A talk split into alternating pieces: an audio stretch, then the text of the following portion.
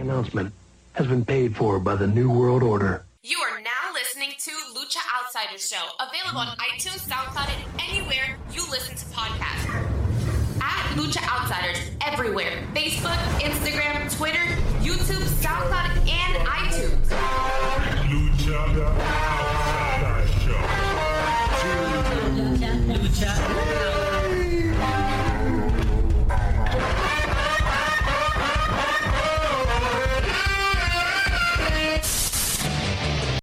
is how it feels to fuck on cocaine.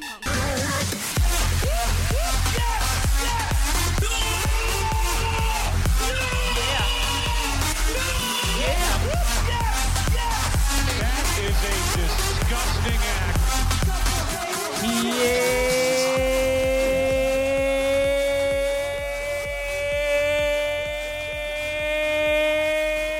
Lucha Outsider Show 244. I'm Leo. That's Have no fear. The sports entertainers are here. I am the heel, the seal, the deal, the villain, the station, the anti-hero of the IWC, your boy, Mr. Rated R. And I'm joined by my tag team partner. He is the analysis of the L-O-C. He's the man that put the honor back in Ring of Honor. He's a straight shooter on Twitter. And when it comes to wrestling, he has a radar from the meat streets of Long Island.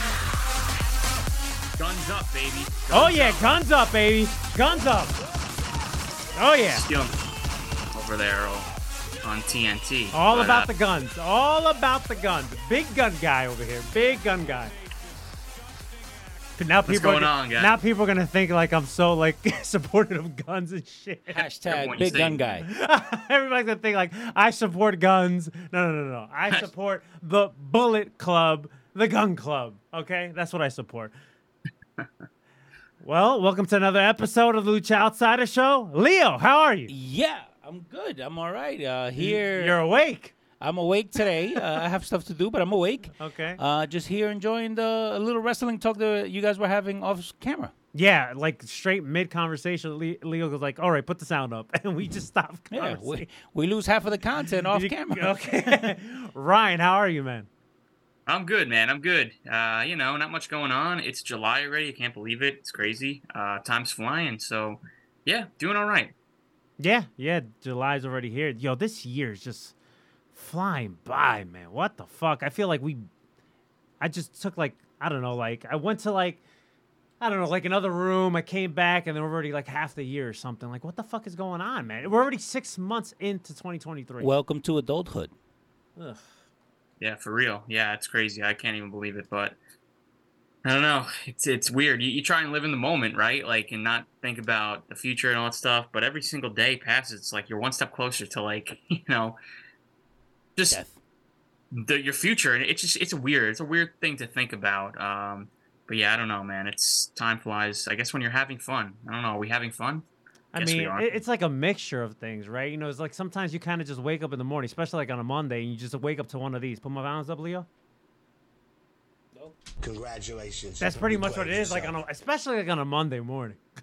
Oh yeah, I know. Well, the weekends fly by, and uh, this is a weird one too because we got the Fourth of July holiday on Tuesday. So like tomorrow's like a weird day. Everybody's working, but like then you have off the next day, and then you have to go back. It's just a weird, weird Well, thing. well, I'm glad you brought that up, and we're gonna get to the wrestling, but I'm glad you brought up the whole Fourth of July thing. All right, because Leo asked me right before you got on. Leo goes like, "You're working tomorrow?" Leo, how long do you know me for? A long time. What have I always told you about my holidays off at my job? I only get off on Monday, Tuesday, and That's not what that's not what I say. Sorry. That's not what I said. I only get off. First of all, that was a terrible impression of me. but I only get off Thanksgiving, Christmas, and New Year's. That's all I get off. Yeah. That's all I get off. So guess what? I have to work Fourth of July. That all right. sucks. That it, it Oh. doesn't. It doesn't. Listen, Ryan. We work at my job. We work on Labor Day. Labor Day. We have to put physical labor on Labor Day. God damn, man. I'm sorry.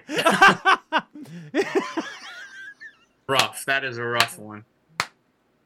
I'm telling you, man. Like, listen, that's why I'm like, You get like holiday pay though, at least. no, we get holiday pay, right? Yeah. We do get we get the holiday pay, and we get the gimmicks, you know, uh, time and a half, all that stuff. So, it's, but you know, I, I work a listen. I'm a blue collar guy, all right. You know, hard working labor, dirty physical stuff. I'm always running around and shit. Like I didn't get home like Friday night. I didn't get home till like 11 o'clock. All right, I started at noon. All right, so so I mean that's just how my job is. You know, it is what it is. You know, it pays the bills. You gotta make money somehow, right? So right, right. But yeah, for only three three holidays off. That's all I got. That's it. Don't ask me about Labor Day. Don't ask me about Memorial Day. Listen, the only reason I have Memorial Labor Day off is because I request off so I can travel. Think about it. Thank AEW for giving you those holidays off. oh man, that's so funny.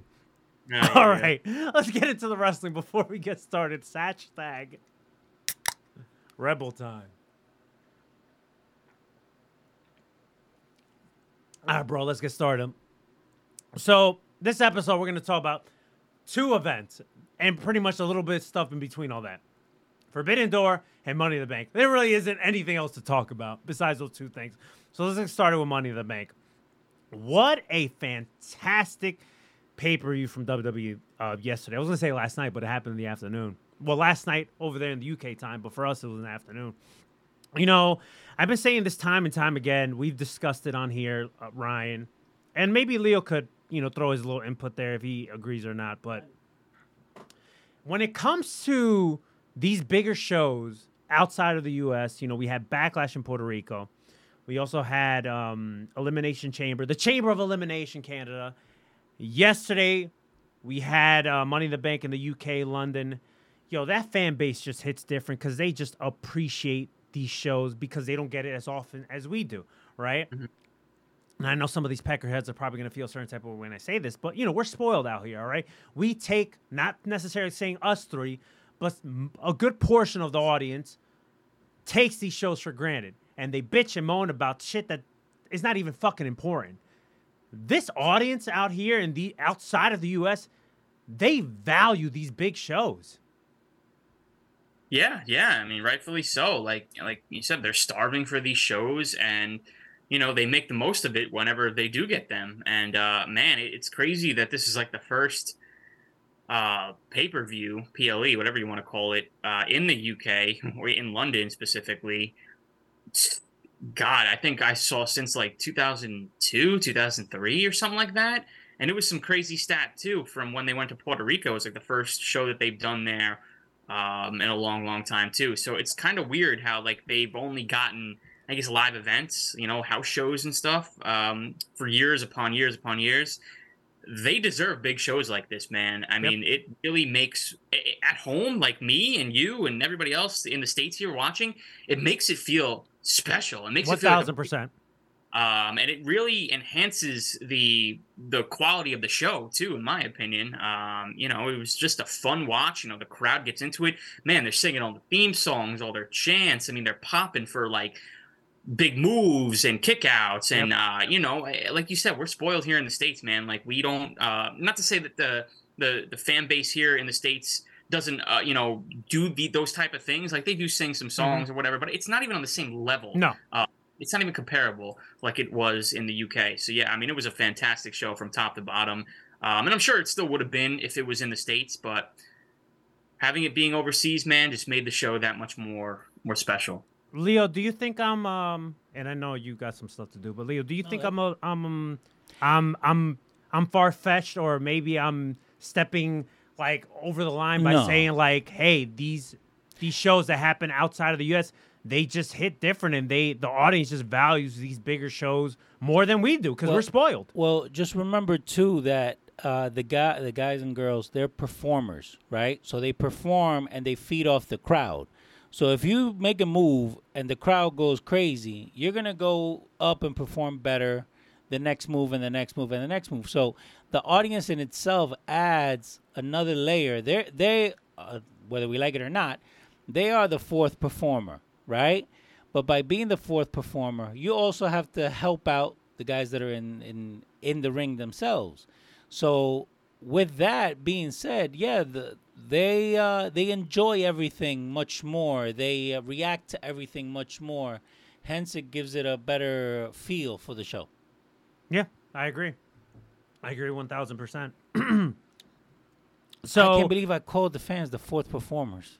I mean, listen, you know, not to go, not to, but, but listen, not to jump too far ahead, but you know, when John Cena made the shocking return, which nobody had this on their bingo card, he said, he said, rightfully so. You guys are the show. You guys are part of the show, and he's not wrong for saying that. And listen, man, I just love this this era in wrestling that we are now. That how finally, after decades of us booing John Cena, man, this guy is just getting all the cheers that he deserved, right? Not to, listen, John Cena ha- was never a bad guy, all right? He wasn't even a terrible wrestler. It's just the fact that a, mo- a good portion of those title wins, maybe he should have been champion, right? Maybe he's getting pushed a little bit too much.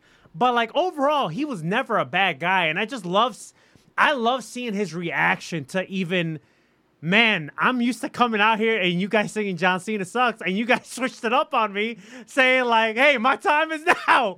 I just I love that genuine reaction from John Cena. And Yeah. listen, if you're, I'm sure there is, but like if you're in the minority that is still booing John Cena.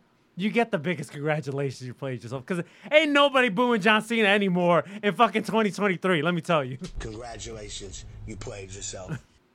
Yeah, no, no. It's funny how that works. And what's that saying? Absence makes the heart grow fonder, Mhm, right? Like, mhm. you know, like the the more time away, the more I feel like everybody appreciates Cena even more. And obviously, it's way too late now. I mean, the guy's never going to be a full time wrestler ever again. And he basically said like what he gave us at WrestleMania 39 against Austin um, Austin Theory was the best that we're going to get out of him. And I, I don't know. I don't really know if I believe that. I think you know he was just he's very worried of getting hurt, obviously. And it's also Austin Theory. Come on. Where's Uh, Austin Theory? Where is he?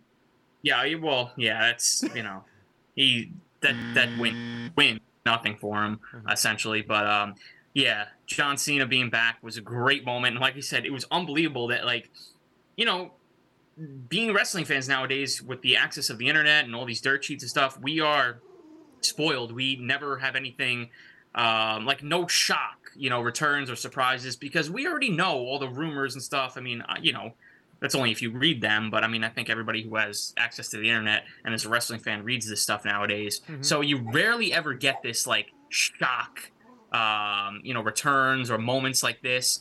And boy, did we get it, man! I I honestly wasn't even paying attention. I was looking at my phone at the time, and then I thought they were just playing like a video package or something with this with this theme song. And then when I look up and I see like the the crowd, and I'm like, holy shit! Like he's actually coming out. Absolutely stunned, but I love love moments like this. Nah, it was a great moment. Um, and we'll we'll talk a little bit more about John Cena a little bit, but let, let's get started with this um first match. It was the Money in the Bank men's ladder match, and dude, they they beat the crap out of each other in this fucking match, man. There was a lot of crazy spots here. Um, I'm, I think a couple of weeks ago when we were talking about like who could potentially win this match, I said, listen, I think anybody got a shot besides Ricochet. All right, I went on record saying that.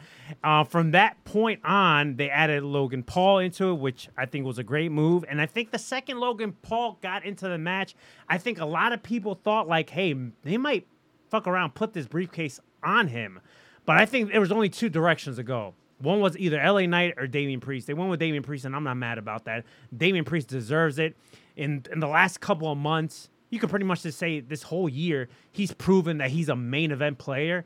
Um, whether it's the stuff with Bad Bunny, you know, the matches he has with Seth Rollins, he he could be the guy.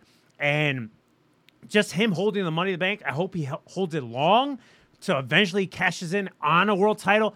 Don't want to see him cash it into a mid card title. No, it has to be a world championship. Why not, man? I think he's beyond deserving.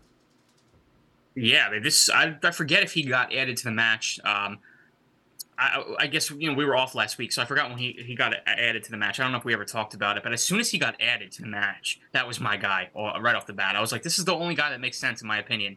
Listen, the LA Knight thing.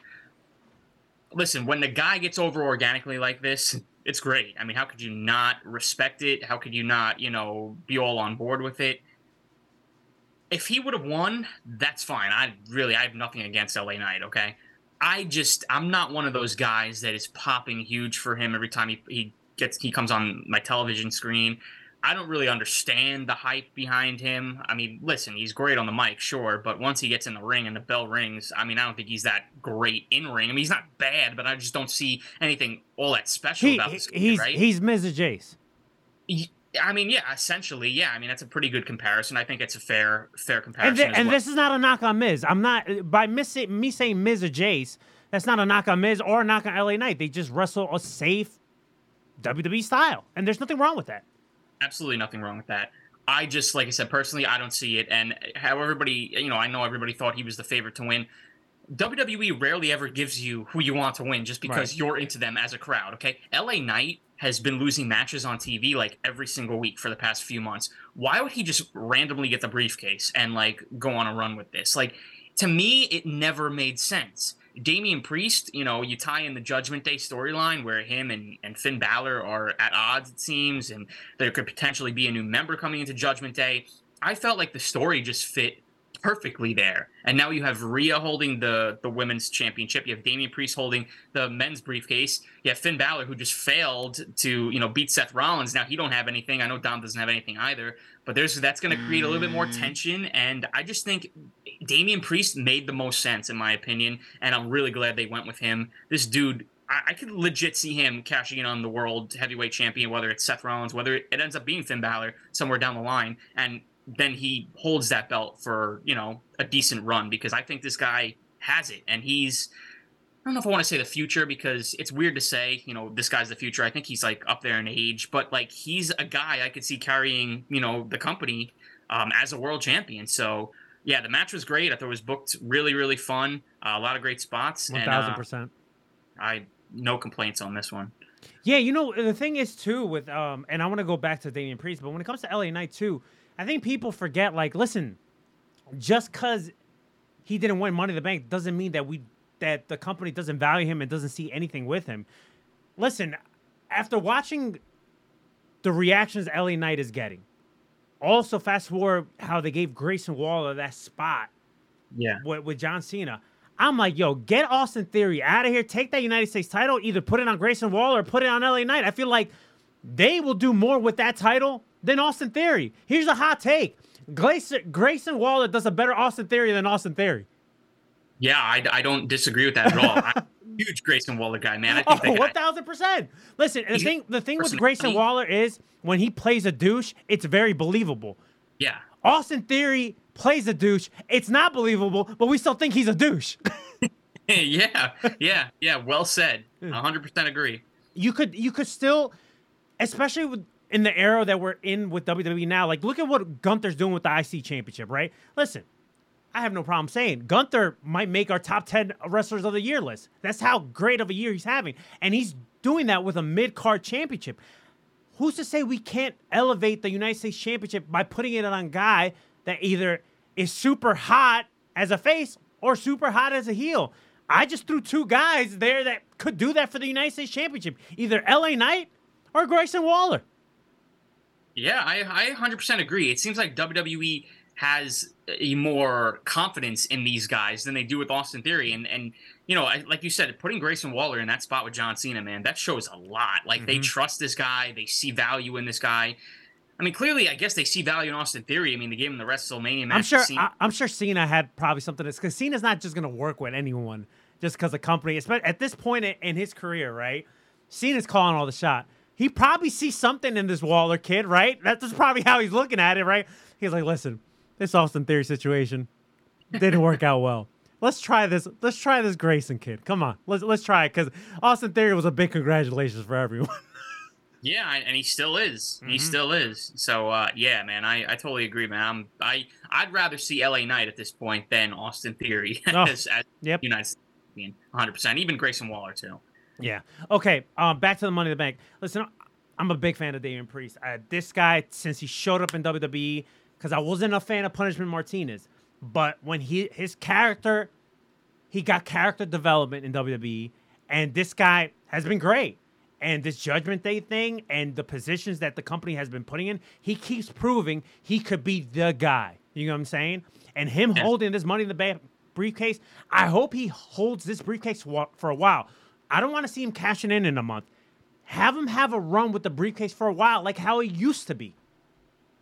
Yeah, there's no reason why he should be rushing to cash it in anytime soon. Again, he's not cashing it on in on Roman Reigns. Okay, that's obviously way out of the question. And I don't see him cashing in right now on Seth Rollins either. I mean, hey, I guess never say never, but I just feel like there's just no reason for that right now. You know, if they were gonna, if they didn't want Rollins to be the champion, he would have lost it to Finn Balor. He obviously retained it. I think now we're just gonna see a little bit of more of dissension in the Judgment Day between, you know, Priest and, and Finn, and uh, you know we'll see where the story goes from there. And I'll, you know, let's just say too, like you said before, you weren't a fan of the uh, Punishment Martinez character in Ring of Honor. Neither was I, and let me tell you, I deserve a congratulations because I was one of those peckerheads that was like, We we all were. We all were. too soon before he won the ROH World Championship. like it's one of those nerds, and I was like, this guy made a huge mistake. Clearly, he proved me wrong because he has been nothing but a success, really, in WWE. You know, even in NXT at that North American Championship run, he came up, um, joined Judgment Day, and he's been great. So here's another accolade for him. So I guess he didn't leave Ring of Honor too soon. I guess he, you know, he, he bet on himself and it really paid off. So good for the guy. And um, yeah, I could definitely see him carrying the torch, man, flying the flag for the company someday, maybe sooner than than later. All right. Speaking of congratulations, all right. Let's talk about this women's tag match. Congratulations. You We played have to. yourself. okay. All right. This is this is what I want to just point out. Oh, whatever. This match, okay, had Vince booking written all over it. All right. To me, and I listen. I know Triple H has made some mistakes. I'm not saying that Triple H has been perfect with his booking, but man, this just had Vince elements written all over it. You would think, in theory, if we're gonna put the straps back on Liv and Raquel, right? Which I'm totally fine with that. I I want Raquel and Liv to have a run with these tag titles, okay? Because I like them both. If we're gonna put this the straps back on them, why don't we have some conflict in the match where there's some miscommunication between Ronda and Shayna? They lose the match, and then Shayna could turn on Ronda. Or maybe Ronda could turn on Shayna because people love Shayna. They just don't like Ronda. Okay? Yeah. But no, for no apparent reason, just because there was like a blind tag or a quote unquote aggressive tag, because I, I saw some of the WWE loyalists, loyalists point this out. I'm like, this still doesn't make sense. That's the reason why we got the Shayna turn. So she pretty much cost herself the tag titles just Yeah. to turn on Ronda. That makes no fucking sense at all, especially because you just unified the women's tag titles with the NXT tag titles. What was it, like a two weeks ago? So you did Yeah. all this run with with Ronda and Shayna for nothing, just to get a turn. I hated this booking. Like I said, do not mind uh, Liv and Raquel holding these tag titles. Listen, to be quite honest, these tag titles haven't mattered since Sasha and Bailey held them back in the fucking Thunderdome era. That was the last time these titles even mattered. Okay, they. I don't want these titles to go away because I feel like you could you could use them. You could do something with them. It gives the women more options to uh, to to to go after some gold, right? But come on, let's put some effort into the booking decision. So let Liv and Raquel hold these titles for a while. Let them rock with him for till the end of the year, go into next year. Give them a run with these tag titles. Yeah, yeah, this is. Uh, I mean, yeah, it really made no sense from the start. Uh, listen, I when Shayna and Ronda won the tag titles, I know a lot of people were bitching and moaning. I was just like, whatever. I mean, at this point, I don't even care who the hell holds these belts because they're meaningless. Like you said, they mean nothing. It doesn't matter at all. But I know it was something that Shayna and Ronda wanted to do. They're real life friends. They're believable. Um, you know, they're a believable tag team, I guess you could say. Um, and you know, I just read this morning from Dave Meltzer in the Wrestling Observer that Ronda Rousey has a hard out um, of her contract, meaning like she has a date in mind. I don't. He didn't say when that date was.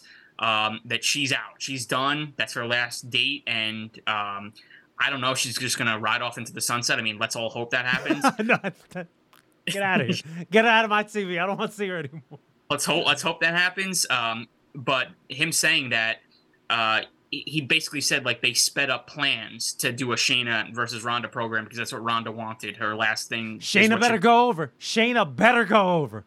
Yeah, especially if Ronda's leaving and not coming back. I mean, why wouldn't she put Shayna over? And I think Ronda's been pretty good in that respect. I mean, I really can't say anything bad about her when it comes to that. I know she was a big proponent of Liv Morgan's. Mhm. Um, yep, yep, yep, yep, yep. You wanted to put Liv over, so I'm not gonna sit here and be like, oh, Ronda's gonna bury Shayna on the way out. I don't think it's gonna happen. She wants the best for Shayna. Obviously, she knows Shayna's got a future in this business more so than she does.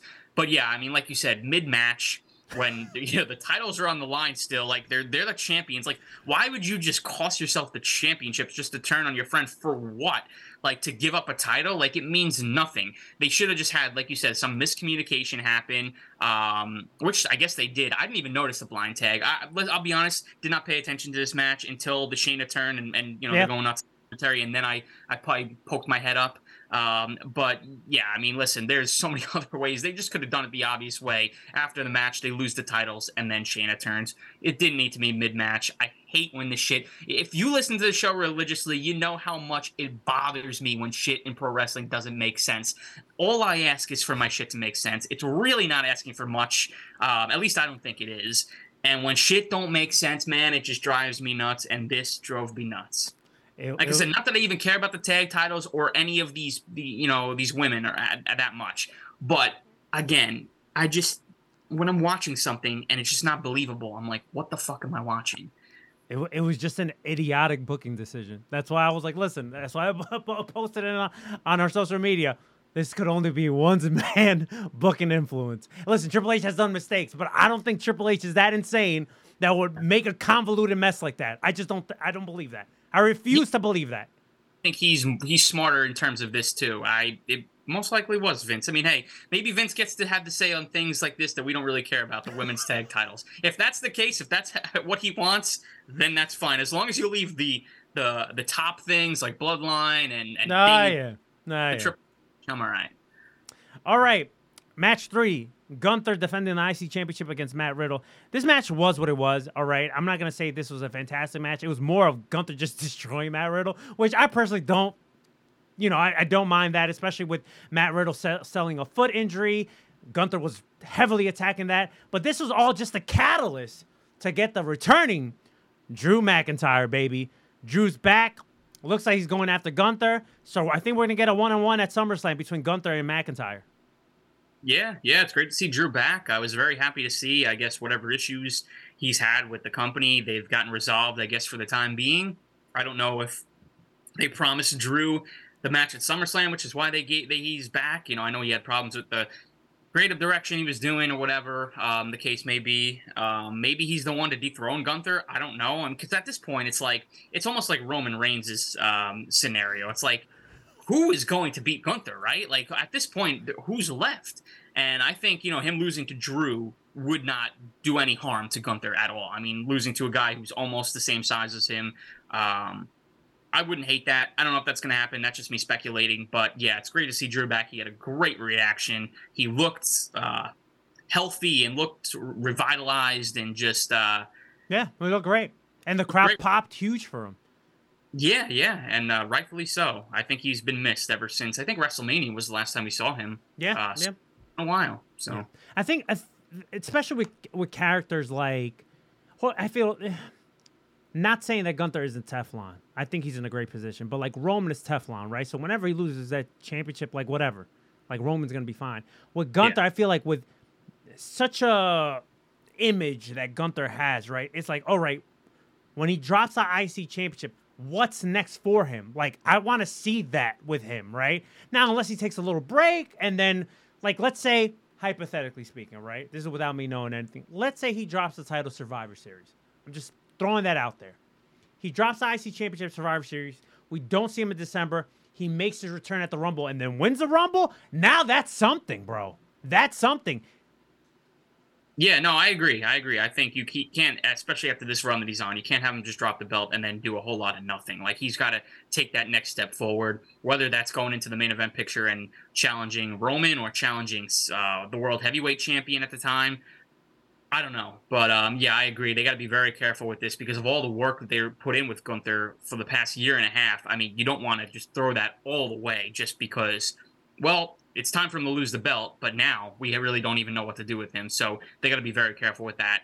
Um, like I said, I don't know if it's going to be Drew that's going to be the one to beat him. I just feel like if it's not Drew, wasn't Sheamus, I mean, it just, I mean, who is it at this point, you know? So, um, I don't know. It's going to be very interesting to see how they book this, um, where it goes. But I agree with you 100%. The next move after this for Gunther has to be a top spot. Like he needs to be featured in a, in a big spot. You can't just have him doing nothing. One thousand percent. All right. Match four: Cody Rhodes against Dominic Mysterio. I was pretty shocked that Cody won this. I'm not hating it, not hating it. And I know you've been very, very not critical, but you've been very open on your feelings. Like, hey, Cody should have went over at, uh, against Roman Reigns at WrestleMania, blah blah blah. And listen, I'm not, I'm not disagreeing with you on that. But what I will say is man, Cody has not lost any steam when it comes to like that fan base, bro. And what I love about it, especially when it comes to like these outside shows, is that listen, Cody Rhodes is an American nightmare, but in his gear, he also will throw in like a flag or of wherever he's at. He did it for Backlash. He did it last night in the UK in his like um his jacket gimmick, his entrance jacket gimmick. And man, that seeing that crowd sing his theme song word for word, not just the woes, but word for word, man, that energy is just like it- it's hard to explain, man. You can even tell it from the performers' faces, especially Cody. You could tell how generally Cody how how happy Cody is. It kind of reminded me of um remember last year during All that Weekend. Remember uh, WWE ran a UK show, and remember Edge came out and they were singing his song word for word. It kind of reminded me of that. The match was fine. I thought um, Dominic and, and Cody had an entertaining match, but Cody Rhodes went over clean and no appearance from Brock Lesnar. So let's see if we get him Monday Night Raw because if the rumor is true that we're getting Brock and Cody three at SummerSlam, Brock's got to be coming down the pike at some point. Yeah, I was really surprised. I thought, you know, he was going to come in and cost Cody the match, give Dom the win, um, or even post match, Cody wins, and then we just get Brock. Um, you know, I, I thought, especially being in London too, like we already, um, you know, we got Drew. Obviously, we ended up getting John Cena. I figured we just get Brock too. I mean, why not give give London, you know, Brock Lesnar? I'm sure they would be dying to see him over there. So, uh, yeah, I was pretty surprised at that. I mean, it probably will happen on Raw, if not this week, next week, because you got to start building to SummerSlam. I believe that's the next pay per view. So, um, yeah, I was pretty surprised. The, the Cody Dom match. I mean, the crowd was into it. You know, I mean, they, the the match was whatever. It was fine. You know, I just feel like yeah, after it was over and Cody goes over clean, it's just like you're waiting for something to happen, then it doesn't, and then you're just kind of like, all right, well, why did that even need to happen? You know, like I still don't even know why Cody faced Dom. Um, I it, it really never made sense. Um, I don't know, but like you said, it's good that Cody's still getting that crowd reaction. That's a that's a great sign. If WWE still wants to do this rematch with Roman somewhere down the line, possibly at WrestleMania next year, it's a great sign that the fans are still invested in him. So, uh, yeah, I guess we'll see when Brock appears next and what that stipulation matches at SummerSlam between those two guys, and then again after the Brock feud, it's like then what do you do with Cody? You know, like I I don't know. So I guess time will tell. You know, I ended up watching the the press scrum because you know now WWE's doing these press scrums, like just Yeah. like AEW, and just like AEW. Let me tell you, there's some good questions, but then there's some god awful ones, man. Let, I I don't know how you could work for like a some type of conglomerate, some type of you know whatever it is that you're working for, right? Whether you're reporting wrestling or sports news or whatever, and you go up there and ask some of the stupidest fucking questions. Let me tell you, I, some some jackass yesterday asked Damian Priest about Bad Bunny and Bad Bunny joining the Judgment Day. You fucking moron! Damian Priest played the shit, played him out too, so good for him. But man, it's like, what what processes in your brain to ask these idiotic questions? You know what I'm saying? But during the press scrum, um, this one dude did ask Cody. Now this is a good question, okay? The the the dude ended up asking Cody Rhodes like, "Hey, if somewhere down the line you win the World Heavyweight Championship, is that finishing your story?" And Cody Rhodes said, "As listen, as much as I love what Seth is doing for the title, and hey, I would love to be World Heavyweight Champion. No, that's not finishing the story. He still put the title over and and put Seth Rollins over on what an incredible job he's doing with that title, but he says no because the to, the, to finish his story, it has to go back to his dad, and it's the title that his dad never held. which is the WWE Championship, which is the title that Roman Reigns is holding now since they unified all that lineage. You know what I'm saying? So that's the title that Cody uh, wants to finish the story with. He doesn't say that, hey, if I win the World Heavyweight Champion, I'm not going to be proud to be the World Champion. But no, the title I want is the title that Roman's holding now. Yeah, no, I mean, I think that was pretty clear. Um, you know, I mean, if you've been paying attention to the product and especially to Cody's Mhm. story, Yep. um, that's been pretty clear the whole entire time that it's got to be the WWE Championship. It's that's the one that eluded Dusty. That's the that's that's the one he's been talking about, right? I Mhm. mean, that it's it's it doesn't mean that he's not going to win the World Heavyweight Championship eventually Mm. and be proud, like you said, to be the champion. But that's not finishing the story. I mean, it's pretty simple. It's really not like you know. I mean, it was a good question that the person asked, and I guess he just wanted some clarity behind that. Now, that's a Uh, great question. Not like, is Bad Bunny going to join Judgment Day? Yeah, I mean I, that's just idiotic. Uh, but yeah, I mean, listen, I think it has been pretty clear from the start, and I don't know if, when that's going to happen at this point. I mean, I, you would think it has to happen, right? I mean, Cody wouldn't keep talking about the story, the story, finishing the story if it was never going to happen, right? Um, I don't know when that's going to happen, but um, yeah, I mean, I think that's that's been pretty clear from the start, and I don't know. We'll see. We'll see where this Roman thing goes. I mean, I don't think uh, he's going to drop the belt this year. I think it's going to have to be next year at WrestleMania. But then again, who the hell knows at this point, man? I wouldn't be shocked if he's the champion for the next five years at this point. You know, nothing would surprise me anymore. Raise that one up, baby. Raise that one. Yeah, raise it up for. oh man, Ryan's so over it. oh, He hasn't freaking defended a belt that, since no, me. that that bugs me too. That bugs me too. As much as much as like I like to, and I I do like the the work that Roman's doing, and I do not mind him being still champion. But uh, the the one thing that does bug me is like how he hasn't defended the title since Mania. That, that's just no- nuts, nuts. Oh, but he, like- de- he defended in a house show. We're not counting that. That doesn't fucking count. We're talking about on a pay per view or on a SmackDown. That's what we're talking about. right. Jesus Christ. Okay. Uh, so we mentioned John Cena.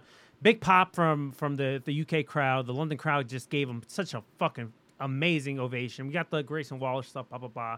And just goes, goes to show you that not only the company, WWE, see a lot in Grayson Waller, but also John Cena, because I don't think John Cena would agree to something like this if he didn't see something in this kid. You know what I'm saying? So good for Grayson Waller. That's a great spot for him. But what I want to talk about here is how John Cena mentioned, like, hey, the possibility of WrestleMania going to UK, London, etc. And this kind of goes back to a conversation we had, uh, like, I think a couple months ago, how these outside places, right? Like, whether it was Montreal and Canada, and we spoke about Puerto Rico, they deserve more bigger pay per views, right?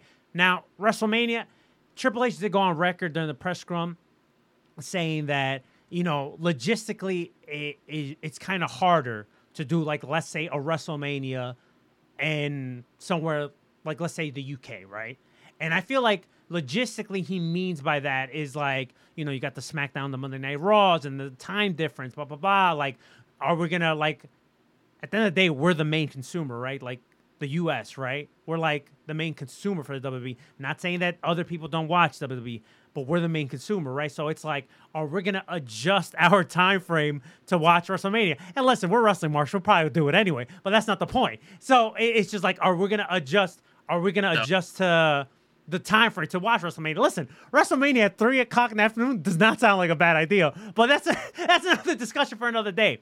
But then you also have like you know the access shit and all that other stuff, and then you know, this has nothing to do with WWE, but like you also got to think about like, listen, when WrestleMania happens, you have all these other companies piggyback off that, right? So are like the GCWs, the Ring of Honors, like all these other the WrestleCons, uh, whatever it is, are they gonna?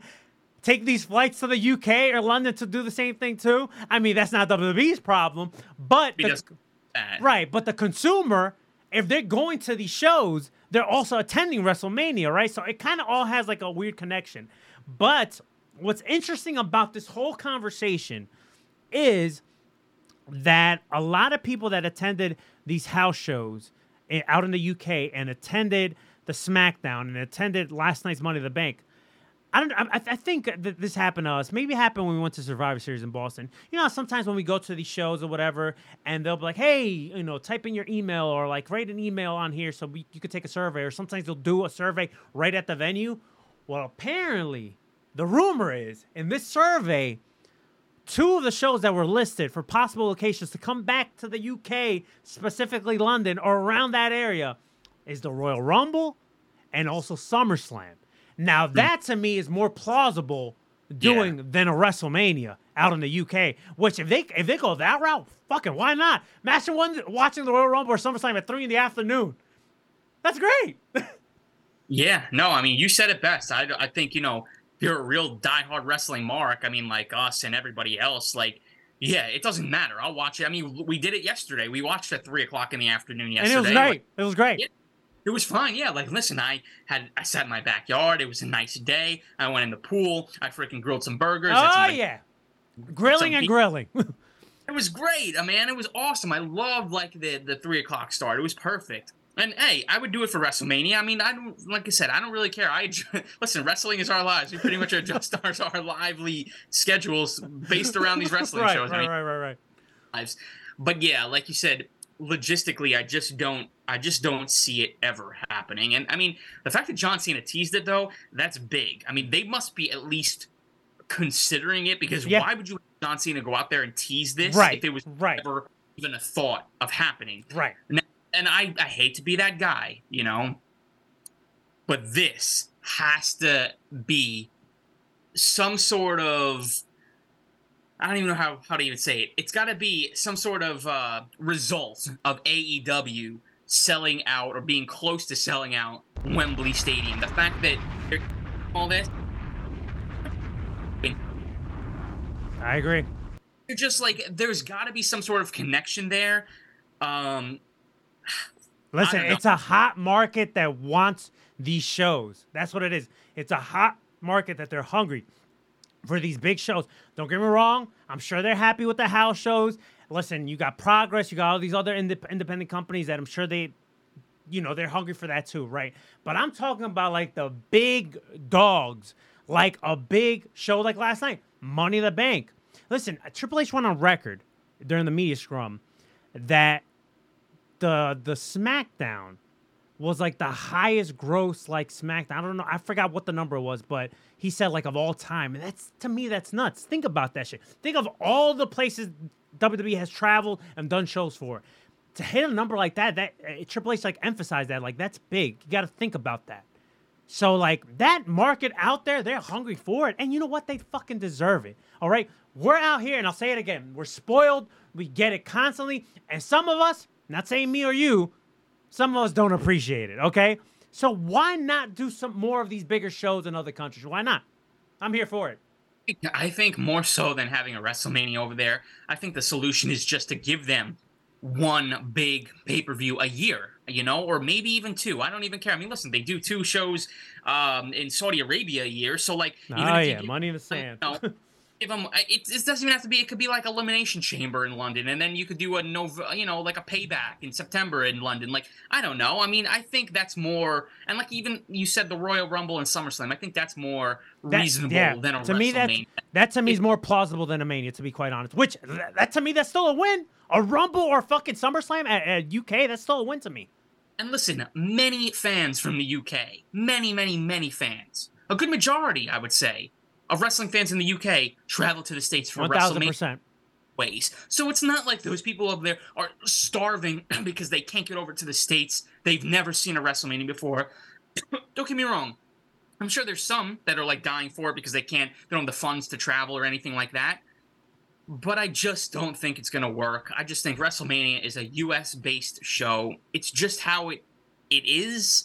Um, if it ever happened in London, I would think that would be awesome. I would even consider going. I think that would be awesome to even go uh, overseas you know for what? it's funny you say that because i kind of thought of that too. If they, if they was to do a mania in london i'm like you know what? Do i really want to go to london? I don't know. That might be something i want to check off the bucket list Exactly. Yeah. So I may even go instead of you know worrying about watching it at 3 p.m. in the afternoon here in the states. But yeah, I don't know. I just thought it was very interesting. They had John Cena go out there and tease this. Like I said, I just feel like they wouldn't have done that if their the wheels weren't turning in somebody's head. Um, I don't know. Maybe they're just. I, I don't know. I really don't know what's going on. Um, I thought I literally thought John Cena was going to announce the WrestleMania 40, what is it, 41 was going to be there. I, I thought I thought that's where the segment was going. Yo, imagine it. Whoa, oh, yo, that fucking crowd would have lost their fucking minds. But I'm with you, bro. Listen, logistically, I just don't see. Listen, I'm not saying that it can't ha- never happen. Never say never, right? But logistically, I just don't see a WrestleMania happen in London. And that's not a knock to my my UK brothers and sisters. You know, I'm not trying to knock ya. But what I do see being plausible, very plausible, is seeing a Royal Rumble or a SummerSlam at the UK. I feel like that is more plausible than a Mania. And Yeah, there's nothing yeah. wrong with that. That to me is still it's still a big win. Absolutely. I mean, God, a SummerSlam or a Rumble. I mean, absolutely. It's like you know, it's not on the same scale as Mania, but you know what I mean. It's pretty close. It's, you know, it's, it's Mania Jace. right. Least the four big pay per views for nothing. So, Mm-hmm. yeah, we'll see what happens, I guess. But uh, it's interesting. All right, let's talk about this women's Money in the Bank match. We had uh, Bayley, Becky Lynch, Trish Stratus, Zelina Vega, Zoey Stark, and Iyo Sky. Question, Ryan, by any chance, did you hear about this new member of Judgment Day? This new member of Judgment Day. Yeah. Did you hear about the how Judgment Day just got a new member out of nowhere? Oh, I know what you're talking about. Yeah, yeah, yeah, yeah. Let- let- Listen, let me tell you something. It, it happens. It's not a big deal. But Samantha Irvin gets one of these. Congratulations. And listen, i- it's You light. It's are- light. It's not a big deal, okay? Mistakes happen. But what's so funny about this? This is what's so funny about this. So the joke online is that Samantha had too much of Rhea Ripley on her mind because there was a there was a video that was uh that that WWE posted where Rhea Ripley's like like kind of like flirting with Samantha Irvin, just like looking at her. It was like at one of these uh, UK house shows Mm, and yeah, like I think like Rhea like blew her a kiss or something like that, and Samantha Irvin was like legit like blushing. It was funny, it was cute or whatever, right? And um, that was like the joke online saying like, oh, that the reason why she's at Judgment Day is because she was thinking about Rhea Ripley. yeah, maybe. Who knows? I mean, uh, yeah, you know, it's not a big deal. It's not a big deal. not. I mean, I, I don't really like. She, after she said that, she was probably like, "Oh my god!" Like it was probably on her mind the whole rest of the night. She's probably still kicking herself over it. But um, yeah, I don't. You know, like I said, I don't know what it takes to be a ring announcer like that. I mean, you're announcing somebody every single Mm-hmm. Right. night, you know, for however many hours the shows are. Um, you know, it's bound. You're bound to make a mistake. So yeah, I mean, no big deal. I hope nobody backstage. I mean, I'm sure No, no, no, no, no. I- I'm sure she's fine. I'm sure have like any like heat on or anything. Because other than this mistake, I mean, she's always been fantastic. I mean, she's probably one of the best ring announcers that Oh, one thousand percent. I love it, especially because I don't know if you've noticed this, but depending, she doesn't do this for everyone, but like depending on like who that who the, the wrestler is, she kind of adds like her little like she adds like a little twist to their like an uh like when they announces them. For example, like i- you ever pay attention when she annou- announces Imperium? The way Yeah. she says Ludwig Kaiser is she has like a little like a little spice to it Yeah. before she goes like really aggressive with Gunther, right? And then even with like Chelsea Green, right? She adds like um she won't be like, "Oh, come to the ring Chelsea Green." She goes like Chelsea Green, like she adds like a little like umph to it. And I think that's really cool and it's like a different way of like of like these performers getting announced cuz I don't think no other announcer has announced these wrestlers like with their own like s- specific like announcement. It's weird, but I like it. It's different. Yeah, yeah. She puts her own spin on it. You Yeah. know, I that's you know, she wants to be identified as doing that. And again, she wants to make the the wrestler coming to the ring or whatever, she wants to just, you know, make it sound a little like, you know, cool and and you know, fit the vibe. And yeah, I I, I get a kick out of it. I'm you know, I, I enjoy her. She's great. And I love when they point they point the camera. I guess you know WWE posted it on their socials afterwards, like when they have the camera on her and you can see her facials when she actually does it. Oh, because, you know, she's when so Raw. into it, bro. She's so into it. Well, we But saw yeah. we saw it too. We saw it too at Survivor Series. Like when she announced like the bloodline. Not only does she put so much like energy into the uh, when she's announcing the bloodline, but she's also jamming to the theme. I think that's so fucking cool. She's so she's so into it, man. It's it's great. You love to see it. I mean, she's a woman of many talents too. I don't know if you saw like she just did like some like a talent show, or whatever Yeah, too. yeah. I, you know, like uh, she sang the national anthem at the Boston Red Sox baseball game recently. Like I know she's, like she's also like a musician. She plays like instruments too, if I'm not mistaken. multi talented, man. Yeah, she's awesome. All right, let's talk about those women's tag match. I mean, women's tag match. The women's uh, Money in the Bank ladder match. Dude, I thought this match was great, man. I, I didn't think this ladder match disappointed at all. Uh, Trish Stratus, man, listen, she should not be doing this, but she's doing it for the love of the business. And she, you know, I think she got messed, she messed up her nose a little bit, and she was taking some crazy bumps. But you know, credit to her, because you know she's Hall of Famer. She's doing this out of passion because she just loves it. And you know, her and Becky had some great moments in this match, and ultimately, I love the ending because it kind of was like a playback before how Iyo was reaching for it and Bayley just pushed her off. And then the handcuffs played into the ending where Bayley and Becky are going at it. I don't know, like they, they Becky kind of just forgot that she was handcuffed and shit. And boom, Iyo comes out of nowhere, handcuffs both of them. They're like stuck, they can't get out. And Iyo climbs over Bayley to get the briefcase it was either to me it was either going to be um, ba- Bayley. It was either going to be Iyo or Zoey Stark, but I think they made the absolute right decision with uh, Iyo.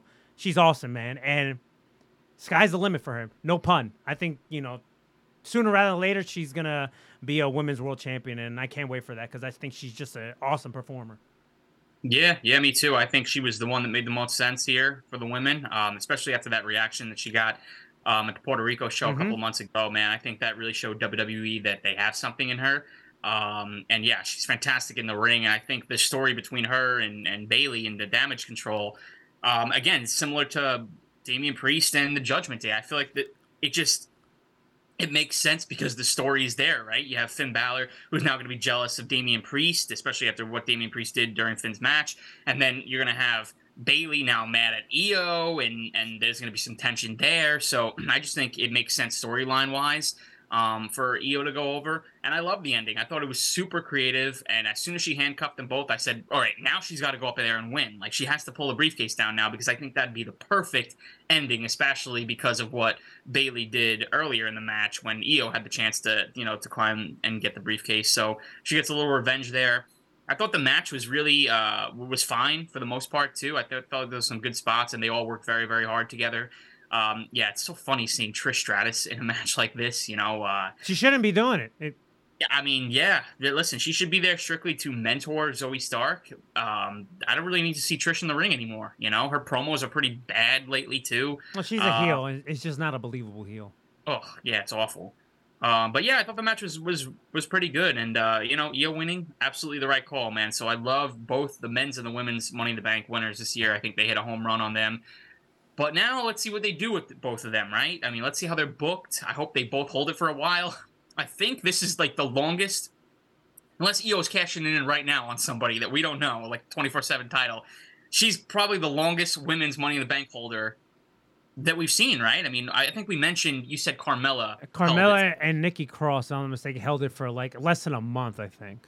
Okay, all right. So then she has Give or a little- take. Give or take. but um, I think she'll do it, and I'm curious to see what the story is here with damage control. I agree. I agree. All right, uh, World Heavyweight Championship match: Seth Rollins versus Finn Balor. This match was cool, man. I really enjoyed this match. It wasn't nothing like, oh my god, match of the year caliber, but there's nothing wrong with that. They they still had a really good match. I think this match is another thing where it's like, you know, we have the match, but then it's like the background, like Damian Priest coming out, teasing he was to cash in, then he sits down, and then when Finn Balor's about to hit the um, the coup de grace from the top rope, boom, Damian Priest looks like he's about to fucking get up, and what is he to do? Is he to try to cash in? What, what is he trying? Is this payback for what Finn Balor tried to do like a month beforehand with Damian Priest? So there's some friction there between Damian Priest and Finn Balor, and I'm curious to see now that Damian Priest is now Mr. Money in the Bank or Senor Money in the Bank. How is Finn Balor gonna feel about that? Like, there's gonna be more tension with the Judgment Day. Where does Dominic and Rhea stand in all this? So, this match ultimately, to me, right? While the match was fine, the match was good. Seth Rollins picks up a win, but it's more of a catalyst to see between what's gonna happen between Finn Balor and Damian Priest. Yeah, yeah, absolutely, 100%. I couldn't agree more. Um, you know, I was expecting this match to be really good, and it was pretty good, but it was a little too quick. Yep. I think. Yep. I think they, they could have benefited from having a little bit more time. But like you said, I don't think they were out there to have a five star caliber Right. match. They there again to, you know, uh, move the story forward with Damian Priest and Finn Balor. It's really what it was all about. Mm-hmm. Um, so yeah, we'll see where it goes. But the seeds have, I mean, the seeds have been planted before this uh, that there was going to be tension between those two guys, right? And now even more so. Now you know the the story is going to get a little bit more juicier from here. So um, yeah, match was fine. Seth is still the champ. We'll see where he goes after this. Uh, I don't know if this feud continues with Finn or whatnot, but um, yeah, it was it, it served its purpose. So Oh, one more thing about Seth. Uh, so during the press scrum, you know, Seth Rollins, he's another guy. He's just like Cody Rhodes. He's such a professional man. The way he just carries himself, and like that's the, that's the type of guy you want to represent your company, right? So they had asked him um, how he just had the match with um, Bron Breakker in NXT, and is there like somebody else that you know he wants to, you know, praise or another person he would like to tangle it up with? And the first person he said was Carmelo Hayes. He put Yeah. like th- there's there's a bromance happening there, all right, with with Carmelo Hay- Hayes and Seth Rollins. And listen, I'm here for it, man. Both champions, and I'm a big fan of Carmelo Hayes as well.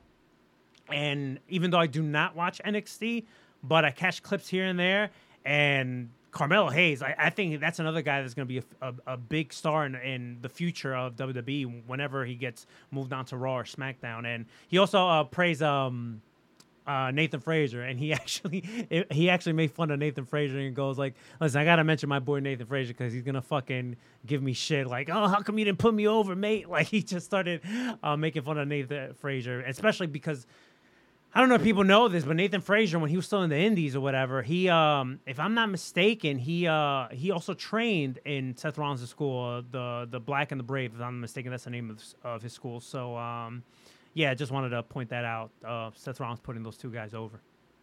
Yeah, I'd love to see it. I completely agree on your point with Carmelo Hayes. I mean, he just had that great match with Finn Balor on Raw, which was Mhm. great to see. Mhm. I guess it was a little showcase match. I know a Oh, yeah. people upset that he got the uh, he he lost, so everybody automatically just assumes this guy's being buried and this and that.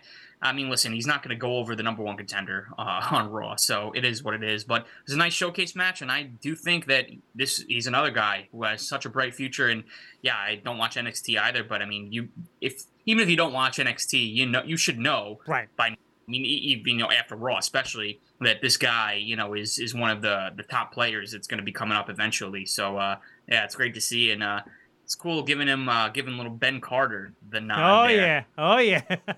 No, you know, it was so weird. It, I did not know until recently because again, I don't really watch NXT, and like, I really don't know who the hell Nathan, Nathan Frazer was, right? And then somebody I saw on Twitter was like, "Oh, Ben Carter from AEW has come a long way," and I'm like.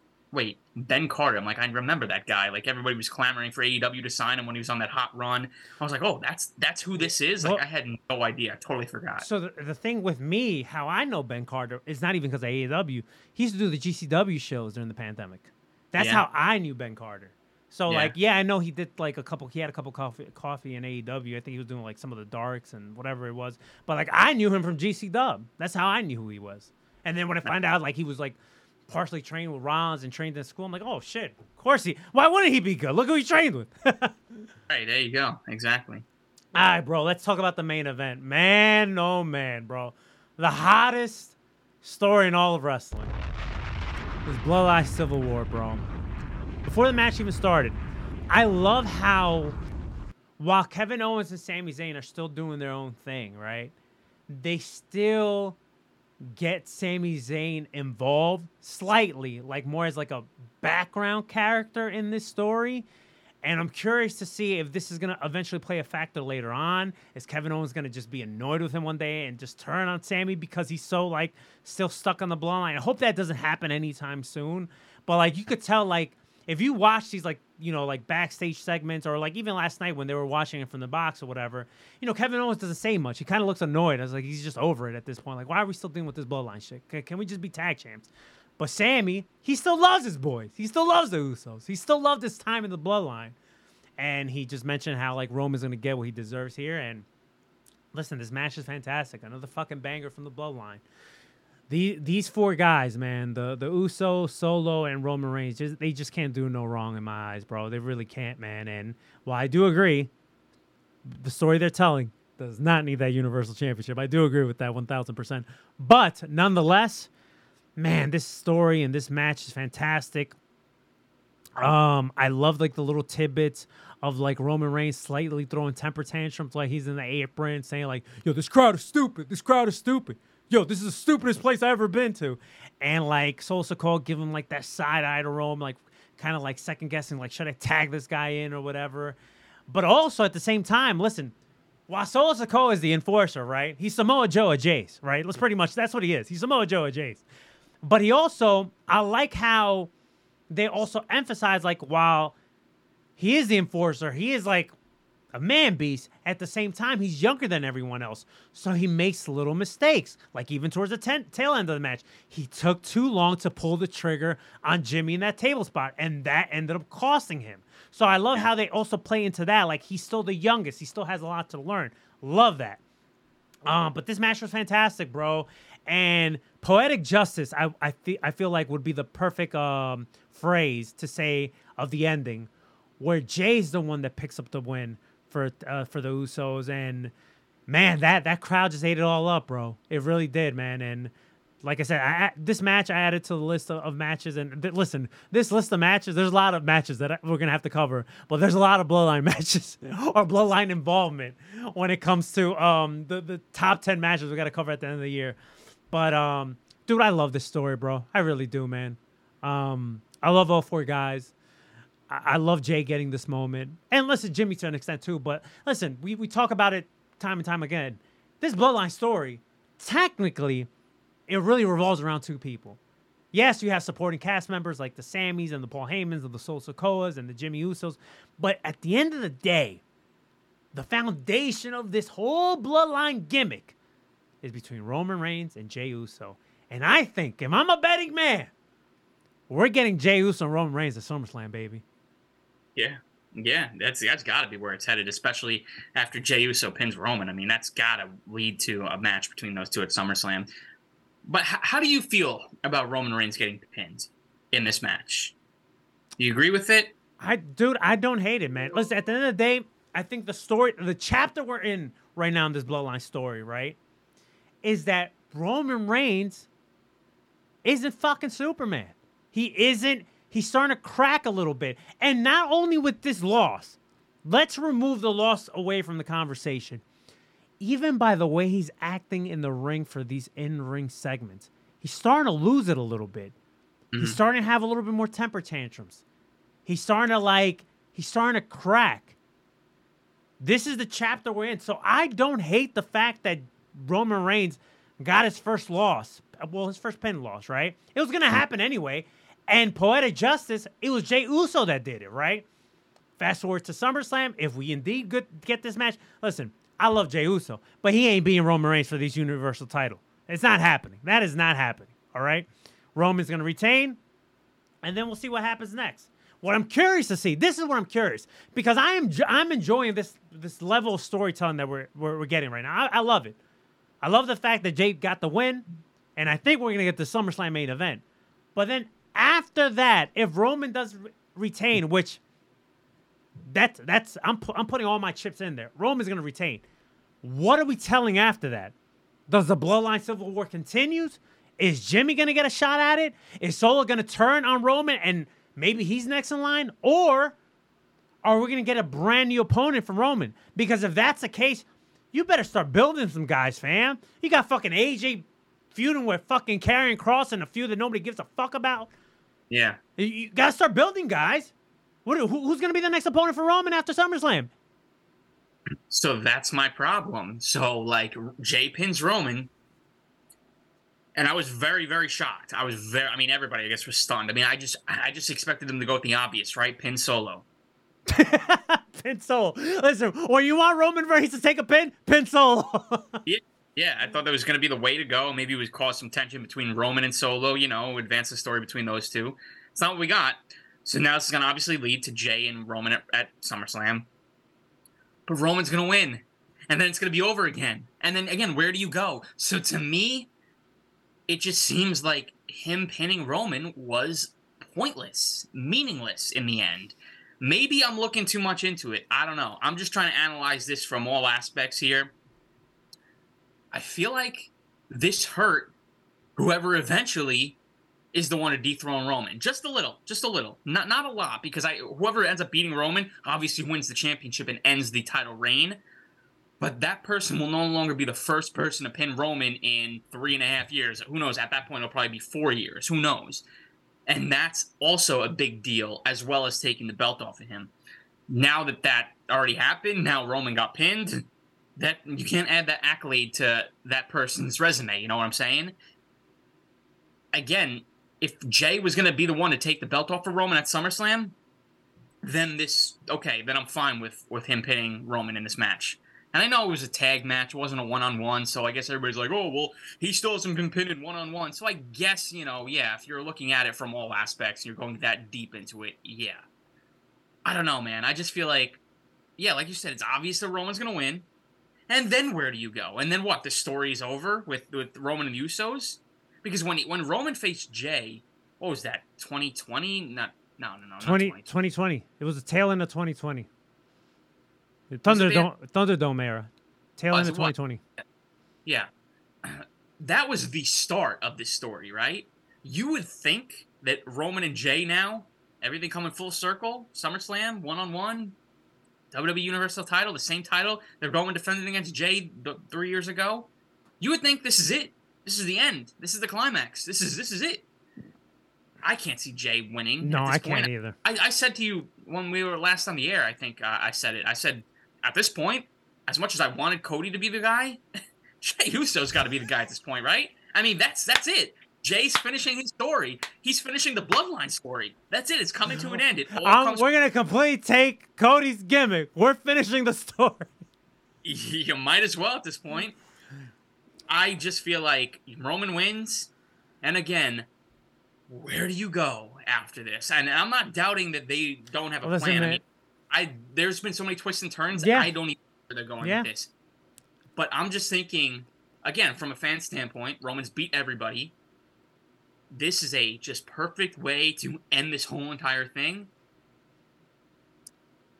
But I don't know. I I, I don't think they're gonna do it. If I'm a betting man, I'm betting on Roman Reigns to retain. But I just feel like it would be unbelievable if it happens. I mean, listen, thousand days.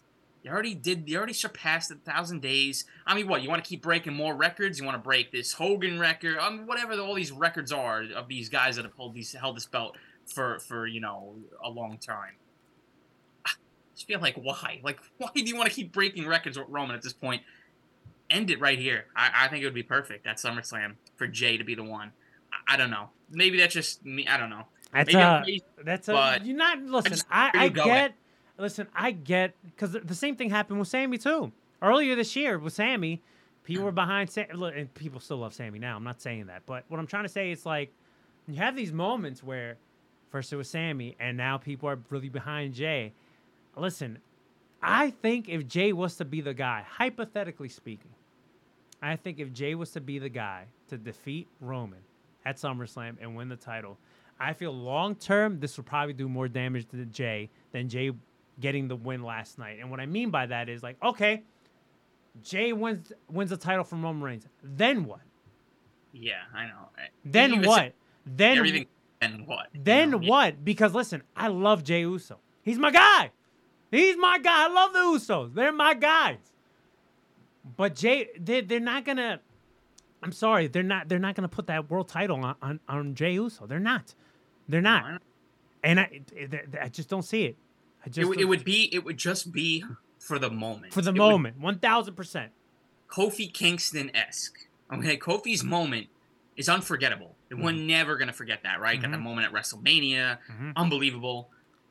His title run after that though was a disaster. I mean, let's be honest, it was a disaster. It Can you the- name it- besides Randy Orton? Besides Randy even- Orton, that's the only one I can think of. He had that That- that, random feud with Kevin Owens, and then it was Randy Orton, and I feel like there was another one there, Samoa Joe for like two, like, but I have no remembrance of that at all. Like I can't remember that. because it was it, unfortunately, unfortunately, besides the Randy feud, besides that one, it was a lackluster reign. And listen, Yeah. sometimes that happens. Sometimes that happens. It happens to the greats. Look at Kenny Omega when he won the IWGP Championship, right? That reign, I mean, I wasn't bad, but it wasn't great either. Him holding that title. Well, that's that's I think in pro wrestling, what stands out the most. I mean, years from now, we're gonna remember the moments more so than we remember the actual Mm-hmm. title runs. I mean, with the exception of Roman Reigns' run, obviously, we're never right. right. But uh, you know, yeah, Kofi Kingston's run very forgettable. You're not you're not gonna remember the matches that he had during that reign, but you're gonna remember when he beat Daniel Bryan at. WrestleMania 35 Right. and won that belt. People will rem- remember SummerSlam 2023 where Jey Uso dethroned Roman, ended the and ended that historic run, Mhm. and then yeah, nobody's gonna really talk about what happened afterwards because I'm sure, like you said, it's gonna be an epic disaster after that because Jey is just not a guy I could see as the WWE champion. Then again, we've we've gotten Jinder Mahal as WWE champion before, so i you never say never. Like, yeah, I, you never say never. I, I don't know. Oh man. I, am thinking about it here because again, I mean, you could say the same. It's like, where do you go when Roman wins? I, I like I said, I, I, I to me it's poetic justice. Jey Uso pinning Roman Reigns for the first time in three years. I, I think it's great. I think to me that does more for Jey than him beating him for the Universal title. I feel long term that probably is going to do more damage to Jey, in my opinion. I could be wrong here, but I just don't see it happening. Yeah, I mean, yeah. I- If I'm a betting man, I don't see it happening either. I'm just, I don't know. I, I'm really curious to see where they go, where they take the story from here, because there's so many layers to it, and they got to be careful, obviously, with how they book this, because it's been so good. You don't want to mess anything up. Um, yeah, I don't know. Uh, I'm really curious to see how they book SummerSlam. I want to throw one last thing and we'll wrap up on WWE and we'll cover some AEW stuff. So, I don't know if you noticed, but during these Bloodline Civil War promos or whatever, especially like in the Usos, right? And you know what? You can even say to a degree Roman Reigns, because Roman Reigns does say, like, I'm to beat the shit out of you, but I still love you, all right? They keep on throwing that, like, even the Usos say, like, listen, we're still family, you know, we'll forgive but not forget or whatever, and we're to go to war or whatever. They keep throwing that out there, right? I don't think is out of this question. Somewhere down the line, right? Even Roman Reigns is a part timer where we see the bloodline reunite for like eh, for like a face run. I don't think it's out of the question at all, bro. Especially because during the last two years, them as heels, they've been a merch get. People still love them even though they're heels. I don't think it's out of this question. And I'm not saying anytime soon, but somewhere down the line, even if it's for like, uh, for just a moment, for like, you know, not like a long term thing, but like for a short term program, it would not surprise me where we'll see like a reunion of the bloodline where they have to, I don't know, go against like I don't know, like like an an, an Imperium with all the, the titles or something. You know what I'm saying? Like I don't think it's out of this question at all. I mean, no. I mean, look at how many times we got the Shield reunion, right? Listen, if the money's there, they're gonna do it. You know, if there's a demand for it, yeah. I don't, I don't see how it's out of the question either. I mean, every faction I feel like has gotten back together in one way or another. You know, for a face or a heel run. Um, yeah, I don't think it's totally out of the question. I, I mean, obviously we'd probably be talking about years and years from Yeah. now because obviously the story's not even over. With Right, right, right, right, right, right. But um, yeah, man, I I don't put anything past WWE, man. And they could sell the merch. Uh, it's all about the merch and all about the. Oh the- yeah. Hey, listen, you, and you know about merch because you're a big merch guy. Oh yeah, oh yeah. All right, bro. Let's talk about AEW, man. Because listen, we've been praising WWE, but like, yo, AEW's had a great week too, man. AEW put on a fantastic pay per view last week of Forbidden Door. But before we talk about Forbidden Door, I just want to get your thoughts real quick. Like in Canada, right? Well, specifically Toronto, because they had Collision in Toronto and then they had Forbidden Door in Toronto. They were not for CM Punk at all, let me tell you. he went in there and he expected full on blues and he he played into it, which I think is great. I think that's what I like about this. Like CM Punk is smart enough to know, like, ah, you guys are gonna boo me, no problem. I'll play into it. I have no problem doing that. So he's adapting to the environment. But what's your thoughts on uh I guess like how we're starting to see like, all right, Chicago, he's beloved. We went over to Toronto and it's nah, we want to do it. It's not surprising. It really isn't. I mean, I outside of Chicago, this is how he's gonna get, you know, perceived by everybody. I I, I didn't watch Collision last night. I don't know if you did. You catch it last night? I know he was on the show. Was he booed Well, last night? So yeah, Collision was taped on Thursday, but I did uh, catch most of it um, last night. I was like, hey, whatever, let me just have this on. And yeah, he he did get a couple of cheers, but it was heavily boozed too. But I'm gonna be honest with you because they weren't in Toronto yesterday. They were or on Thursday. They were somewhere else in Canada. But Yeah. uh, listen, I'll be the one to say it. that was a fucking piece of shit fucking crowd. Let me tell you, because during the main event between Samoa Joe and Roderick Strong, right? CM Punk was out doing commentary, right? And there was like a good portion of the audience. Pay attention to the fucking match. No, they're chanting CM Punk. pay attention to the fucking match, and then you have some like other parts of the crowd like booing that part of the crowd, and it's like, pay attention to the fucking match. Yeah. Yeah, it's it's gonna. I guess it's gonna be a mixed reaction every single place that they go for him. I mean, listen, people love him, or you either love him or you hate him. Really, I mean, he's, he's that type of guy, and him, him playing into it is is not surprising either because he's not stupid. He knows this. He knew coming back after this that there was going to be a, a good majority of the fan base that was not going to, you know, cheer him or want him back. I mean, he's again, he's not stupid. He knows that. He knows what a polarizing figure he is. Um, I think it's only a matter of time before they pull the trigger on a heel turn. I mean, I would, right? I mean, I think you know he'll still get some cheers as a heel, but I think for the good majority, everybody's booing him. So you might as well go all the way, full fledged heel. I mean, that's the best CM Punk in my opinion. Um, so yeah, I mean, it's not surprising. Besides, when they're in Chicago, it's just going to be like MJF on Long Island, man. When he when they when they have a show on Long Island, he acts like a face. He, I mean, you know, he's, he's pandering to the crowd. He's high fiving people at ringside. He's taking pictures with people after the show.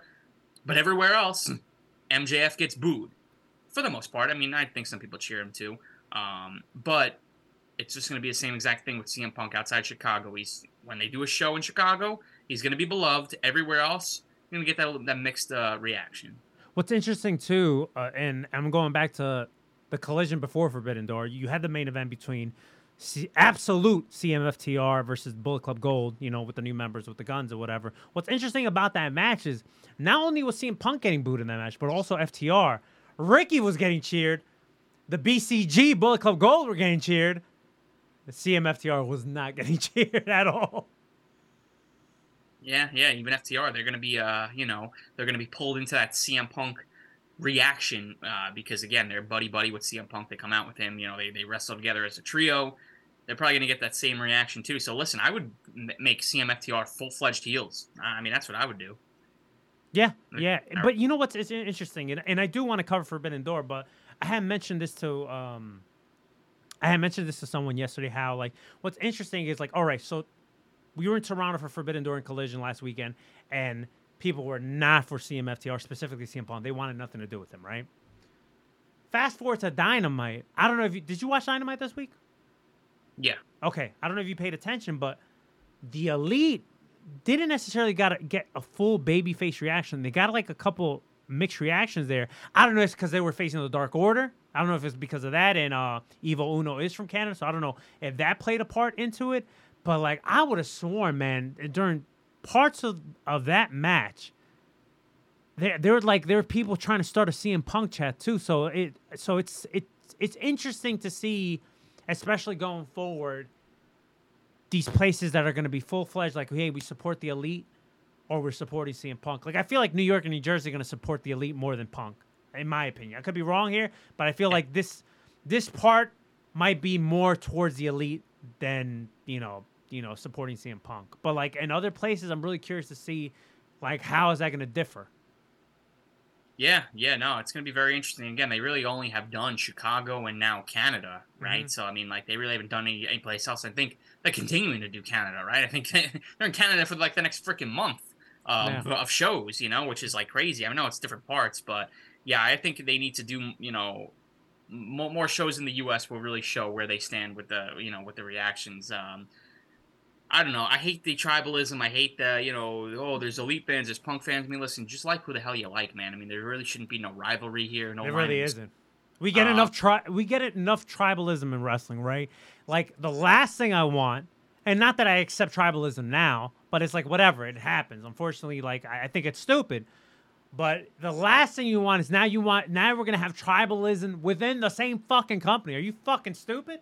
I, it's so stupid. It, it's beyond dumb. So, I don't know. I'm over it. CM Punk's back. Deal with it. Boo or cheer whoever the hell you want. But yeah, to put this line in the sand, man, it's just uh, it's ridiculous. It really is. All right, dude. Let's let's talk about this uh, Forbidden Door pay per view. So, I'm I'm not gonna cover the pre-show matches. That's what I'm not going to do. Okay, we're just gonna cover the main card. All right. Pre-show matches. Um, MJF versus Tanahashi for the uh, AEW World Title. Listen, this is my least favorite match of the whole show. All right, Yeah. I, I did not like this match. Um, and listen, it's it, listen, Tanahashi's moving slower. He's not. it- It's crazy how a year can make a difference. Because I feel like a year ago when he was wrestling Jon Moxley, he was a little bit more mobile. Tanahashi, man, I don't know if he's like wrestling through injuries and whatever. And this is not a knock on Tanahashi because, like, listen, you're you're getting older, man. It happens, bro. It happens. Um, but this match just did, did much of nothing for me. But what I will, if there's anything I do want to praise about this, is, you know, I love how MJF like buries New Japan and he goes like, I don't watch that shit or whatever. Yeah, you could tell like he studies it. Like you could tell like he is a study, uh, like he studies wrestling, right? All of wrestling. He could put out this gimmick saying like "fuck New Japan," it's an indie company or whatever. But like, there's elements of that match where like you watch MJF and you're like, he knows exactly what he's doing. You know what I'm saying? Absolutely, yeah. He's smarter than you know some people. Uh, or he's smarter than he than he seems, I guess you could say. Uh, but yeah, 100%. I agree. This match, kicking off the show, didn't do much for me at all. I didn't really know what to expect because I knew Tanahashi was beat up. Um, unfortunately, it's his old age, and yeah, he may be battling through injuries. Who the hell knows? I mean, the guy's old. Again, this is what happens. Mm-hmm. Um, Yo, MJF should have wrestled Shingo. That's what should have happened. That should have been the match. Yeah. Yeah, I mean, you know, MJF, listen, you know, coming out with the New Japan is an indie on his gear and all that, and then posting the, you know, the tweet. I don't know if you saw that he scheduled a tweet, Yeah. you know, or like he think he was thought he was going to beat Tanahashi in like record time, and then afterwards, you know, he's posted a video of him leaving the show, going to the airport. I mean, that was the main reason why his match went on first because he didn't want to be there and, Yep. and whatever. Um, it it was what it was, but I agree 100. percent Did not do anything for me. I was a little just like underwhelmed I was like, eh, this match probably shouldn't have opened the show. But I, I understand again, storyline wise, like I just told you, I understand why it did. All right, the next match was CM Punk versus Kojima. This probably might have been the biggest pop Kojima has ever gone in the states. And I'm not saying this is not a knock for people that are fans of Kojima. Listen, uh, listen Kojima, he's a Japanese legend, right? But in my opinion, just for the fact that he was wrestling CM Punk, and it, granted it's Canada, not the United States, but still, in North America, this is probably the biggest pop he's ever gotten in North America. Let me tell you. Um, listen, the match was fine, man. Um, you know, you got two vets in there.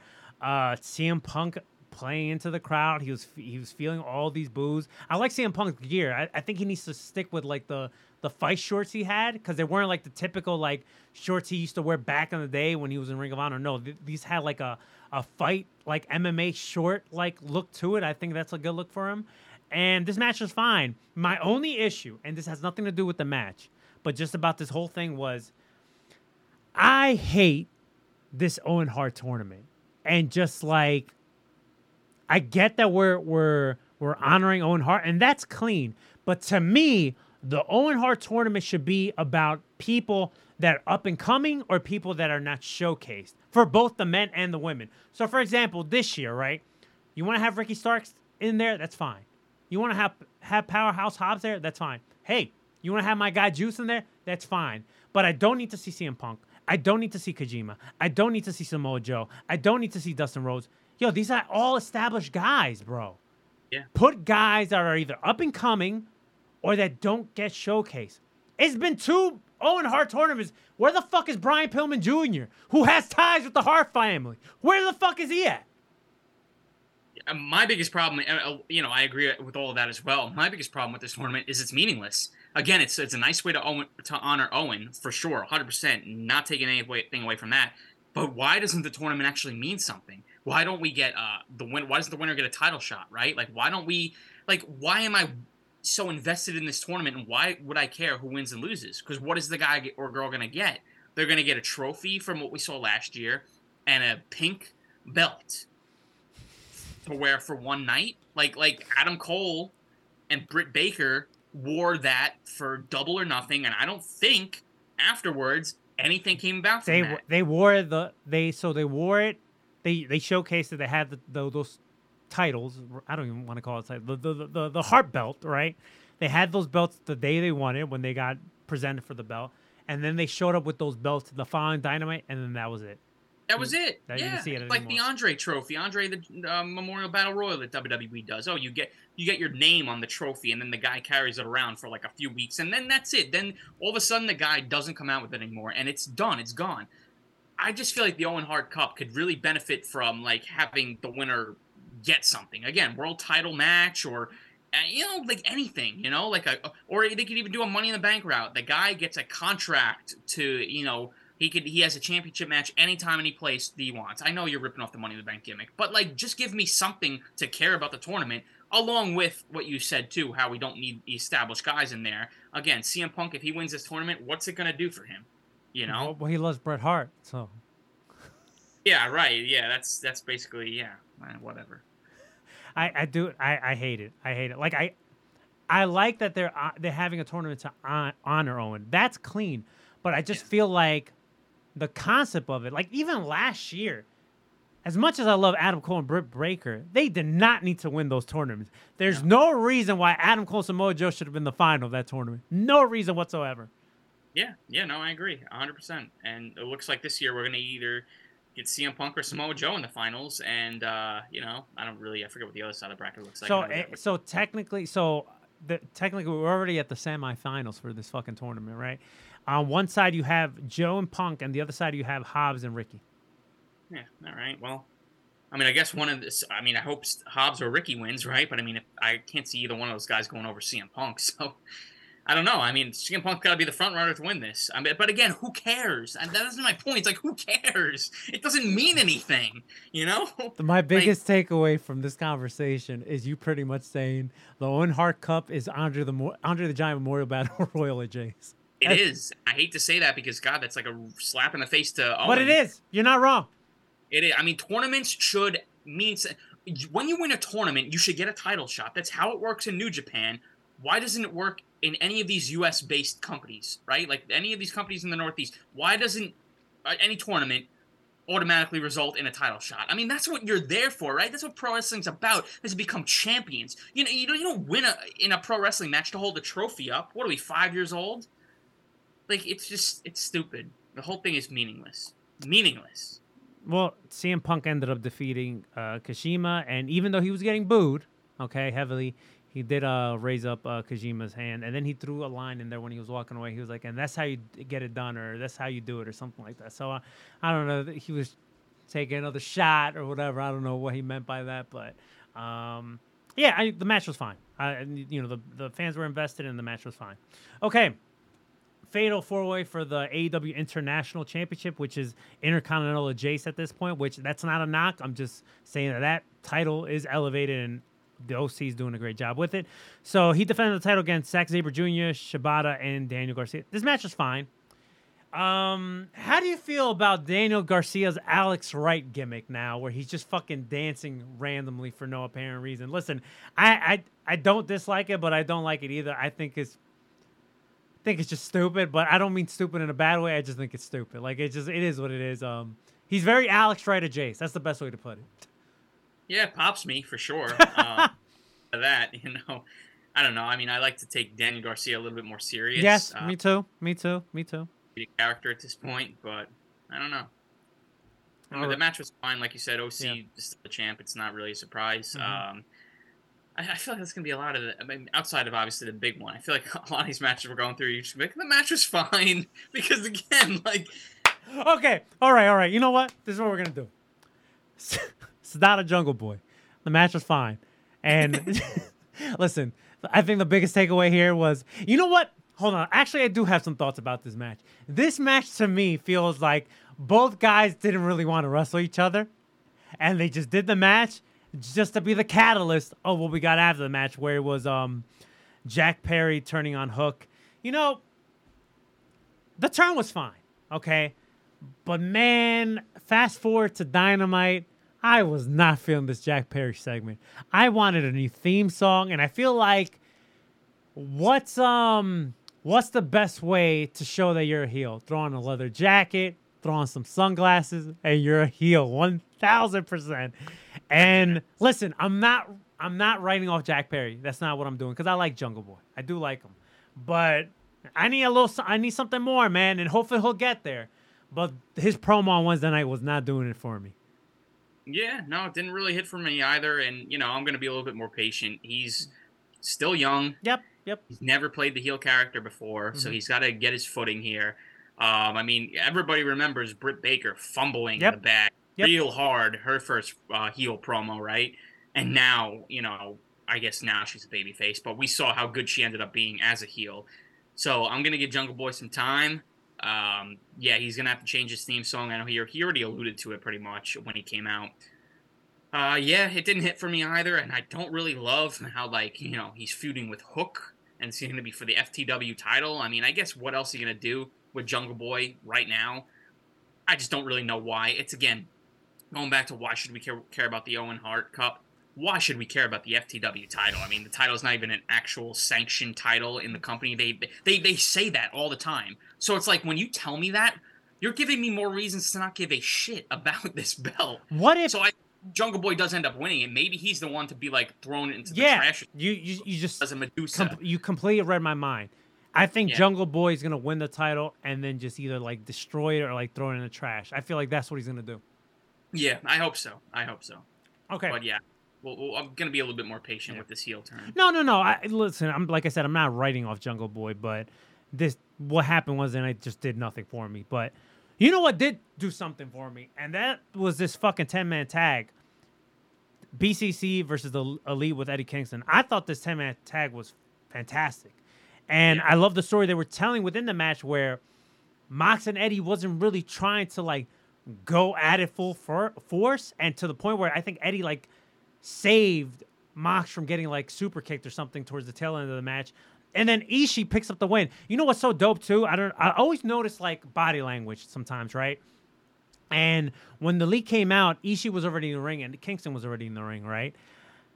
I love how the Young Bucks and Hangman Page instantly like said what's up to Ishii because like you know they've had their wars back in New Japan back in the day or whatever. So you know this is in a weird this is like very odd pairing because like they were more against each other in New Japan than ever being like in the same team. But I love seeing that like the little body language between them, like you know, and then e- also Ishii doing the same thing with them. Like you know, this is probably like the first time they've seen each other in a while, so I, I love seeing that. Right, right. Yeah, I think that I, I caught that too, where they gave each other fist bumps and stuff like that uh, when they got in the ring. Yeah, it was pretty cool. And I mean, Ishii's had so many s- classic battles in New Japan with Kenny Omega too. So Mhm. like, yeah, they've always been on opposite sides of the spectrum. Uh, but yeah, weird pairing, but it worked. Obviously, you know, Ishii's got the history with Mox, and Yep. I love the uh, I love that chop war or the chop battle, whatever you want to call it, where the guys are just chopping the shit out of each other, and then even like everybody else gets in the ring, they're brawling, and then all of a sudden they're still chopping each other. I thought that spot was really really fun, and um, yeah, it was a great showing by Ishii. Obviously, I, I think this dude is like one of the best pro wrestlers out there, and he's very underrated and Yep. underappreciated because every time he's in there, man, he gives you everything. And Him and Mox put on a bang on Wednesday night. Absolutely, yeah. As as as you knew they would. I mean, like I said, he every time Ishii's in there, he delivers 100%. I thought everybody was great in this match. It furthers obviously the BCC Elite feud here. Um, Ishii picking up the win was cool. You Yeah. know, it's kind of hard when they do this New Japan versus AEW stuff because it's like obviously for the most part you'd think the AEW guys are going to go over, but it's nice to see like in this match instead of having like you know Hangman get the pin or one of the Bucks get the pin, Nah, you have Ishii, yeah. you know. So I like that. That was cool. Um, I also like the um, and they, and they acknowledge this on commentary too, how uh, Shota and um, Takeshita, this was like the first time they've ever worked together, but for whatever reason they had natural chemistry, and I love that. Yeah, yeah, they, they really did. Yeah, for sure. Yeah, this match was great, man. I really enjoyed it, and um, you know, just a fast forward on Dynamite, uh, Mox and fucking Ishii put on a banger too. It kind of reminded me a, a little bit of their G1 climax match they had a couple years ago. And then at the end of the match, I don't know if they if you caught this, but the camera you see fucking just Mox and Ishii just laid out on the ground like they just went to war, and then Mox slowly just. He gives him like a kiss, like he, he kisses his hand and then just puts it on Ishii's uh, forehead. So I don't know. I, I, you know, sometimes like that, it, it depends, right? Where like sometimes I wish we didn't see stuff like that because that was like a moment they had. But at the same time, I don't mind seeing shit like that where it's like, of course, bro, they just went to battle with each other, man, and obviously they do, you know, outside kayfabe, breaking kayfabe, they have respect for each other, right? So Right, I- little a sh- moments like that is so cool at the same time. Yeah, it's a show of respect. It's great. I I, I love little shit like that. Um, Toni Storm, Willow Nightingale. Yeah, you know, the match was what it was, bro. And they're both great performers. I love Willow, I love Toni. But you know what they should have done here? You know, to to make this match matter even more, just have a fatal four way champion showcase match. You could have thrown Willow, you could have thrown Toni, you could have thrown Kris, and then you could have thrown um who's the other champion in there? And um there's someone else. I was thinking of oh um, Athena, the Ring of Honor Women's Champion. You could have had a fail, and who is the superior champion? You could have done something like that, and I feel like the fans would have been invested more. I, I don't know, man. You already know my feelings about the Outcast, man, and Toni Storm's the world champion, and I feel like she's a fucking afterthought. She is. Yeah, I mean the whole whole women's division as a whole is really an afterthought. I mean Kris Statlander is doing some good stuff with the TBS uh, women's Mm-hmm. Yeah, title, but yeah. other than that, the women's division is a mess. Listen, like you know, like uh, my buddy Brian was at the show um, for Forbidden Door, and you Hold know, on, your, your your your boy was at the sh- at the Forbidden Door show. Oh, nice, nice, nice, nice. um, and he he said like you know like as soon as Toni Storm's music hit or Willow whoever came out first, he said everybody just jetted for the uh, you know the the bathrooms and stuff. That's just unfortunately how it's gonna be. Um, I, and I said you know I think if Mercedes was in this match, you know Mercedes Moné, if she didn't get hurt, maybe people would have been more interested in this. You know, it's Sasha Banks' first time in AEW. Like I think a lot of people would have been you know dying to see that. But again, this match wasn't really built up nobody i mean there's no reason to care right? Like you know you don't expect willow to go over. There's got to be one match that people have to use the bathroom for and unfortunately it's always going to be the women's match and that's always how it's going to be unless it's booked correctly which aew really has yet to book this division correctly. I mean it's still a freaking mess. Nobody's going to care and it's unfortunate to say I, I love willow i love toni storm but yeah i mean toni's an afterthought as a champion. The outcasts are absolutely awful and yeah i mean that's really it. Not much else going on. No, you're right. You're right. Um, it's unfortunate, man. It really is because they have the talent. It's just they're not. Listen, it, we, we we have the same criticism about the women's tag division WWE, right? They're just not putting in an effort, and they're just not putting an effort here. Besides, I feel like the stuff that Kris is doing. Listen, I think Kris is doing a fabulous job with the TBS Championship. She she's defending it. She's having competitive matches. So I think she's doing a great job with that. Besides that, this whole women's division is a fucking mess, bro. Like you have the talent right there. What's so hard of just booking the right programs? They just don't book the right challengers. It just looks like even for a while, Jamie Hayter had no competition.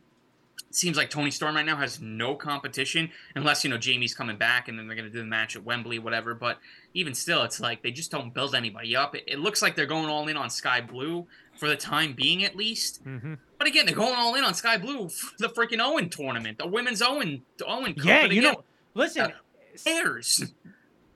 but you know what? If if you was to book this properly instead of having people that are established, right? Someone like Skye Blue winning the Owen, if especially if there were some more stakes besides the the pink belt and the trophy, right?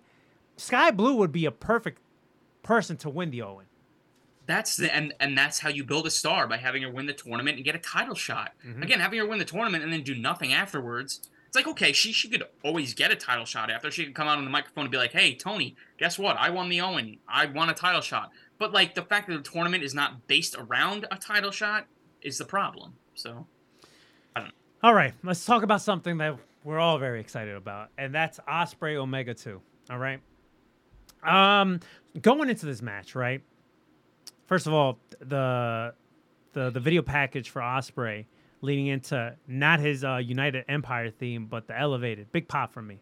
Big pop. I love both his theme song, his heel theme and the elevated theme, but just hearing that elevated, just you know, especially because you don't hear that all the time now. Oh, it just hits so differently. So Ospreay comes out, and you know there were some Ospreay supporters, but for the most part, it was it was pro Kenny Omega for the for this match, and um, you know Kenny Omega comes out to his New Japan theme, great.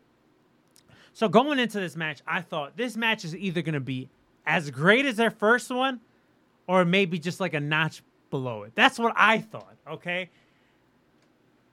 They they just blew the shit out of the water, bro. I really Dude, unreal. eh, it's it's hard to explain how insane this match was, bro, because they told a completely different story at the same time Ospreay even getting like his come up getting his like revenge, right?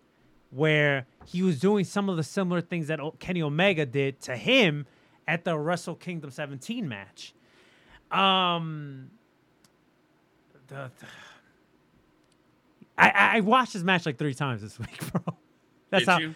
Th- this that's how match how great this match was, and um, The only thing I didn't dislike, which I thought was gonna be like, man, why are you doing this? And, and I still wasn't a fan of it, but I was like, the second Don Callis returned, which I hated that Don Callis got kicked out and then he still made his return and the referee didn't do nothing about it. I hated that. I hated that 1000%.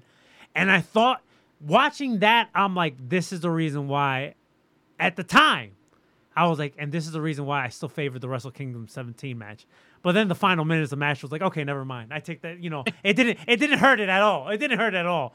But um, dude, the the last couple of minutes in that match, with Ospreay hitting the one winged angel and fucking Omega kicking out at one, and then the Tiger Driver 91. Fuck, bro. Oh, dude, it, it, there were so many moments in this match where it's like, how are these two even alive still? And you know what? I remember us saying the same thing during the Wrestle Kingdom 17 match. Yeah. This match was just fantastic. At this point, this is my match of the year. And the Wrestle Kingdom 17 match is number two. Okay? Ain't number nothing touching those two matches, all right? And there's been fantastic matches all year and all across the board.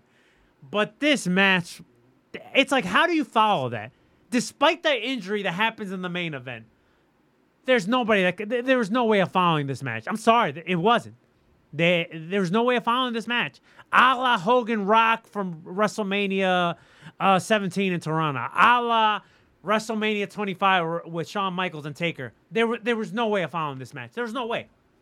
Yeah, yeah, they put they put those other two matches with all those guys in a really really bad spot. The the tag match, the uh, the whatever it was, the six man tag, and then Okada and Bryan. They put them in a really bad spot after this.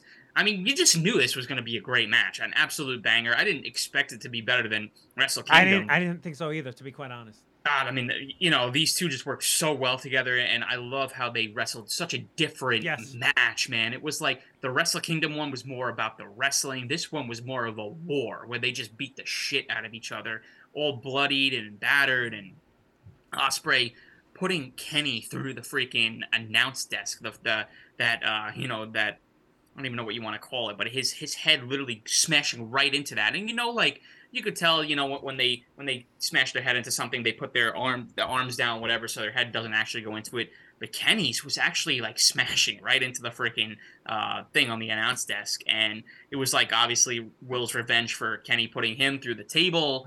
Um, I just love the callbacks there, and I mean, yeah, just super brutal. The Don Callis stuff was awful. I just did not need that Yep, in there. me too. But Callis, I thought when he gave him the screwdriver and and Ospreay used it, I thought that was it. yeah, me too. And I was gonna, I was about to bury the shit out of that because you do not have Ospreay win like that. You, you just don't. Um, and I'm glad that they didn't have that as the finish. I'm glad, you know, ended up being the way it did. Yeah, I mean, going back to what you said before, how are these guys even still alive? I say this after every single big Kenny Omega match, it's because even you go back to his Okada matches years Yeah. ago, I was like, how is this Yep. dude even standing? How is it? How is this dude able to stand after the match? I mean, I this dude is just like indestructible. And same with his matches with Ospreay so far too. It's just been unbelievable. I mean, yeah, Ospreay obviously one of the best, if not the best wrestler in the world. But Kenny Omega, I mean, it's just out of this world good. Like it's just unbelievable. And I know we've been saying it for years, but there's there should be no debate anymore on Kenny Omega being the best wrestler or one of the best wrestlers in the world One thousand percent. is he's just on another level. He can't. I don't know. It's just like it's truly unbelievable. I, I was literally left speechless after this because I just did not know what to say.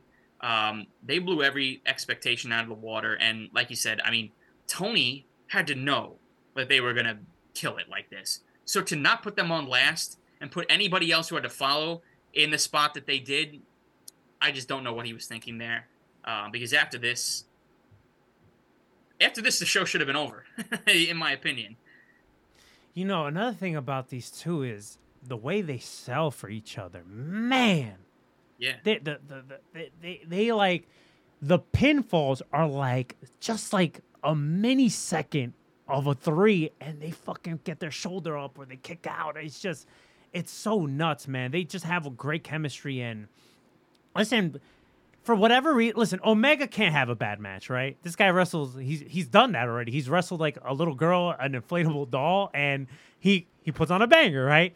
But for whatever reason, for whatever reason, there's always that perfect opponent that just kind of takes Omega to like that next level, whether it was Okada, whether it's Moxley, and in this case Ospreay. Man, eh, Omega just hits another level, and then Ospreay too. Listen, Ospreay's another guy. How can you argue that he's not one of the best wrestlers in the world too? Yeah, yes, you can. He um he's just fantastic, and then even afterwards, after the match, them going on to the world on social media saying praising each other, praising each Yeah, other. I love uh, I love that too. You know, and you know what?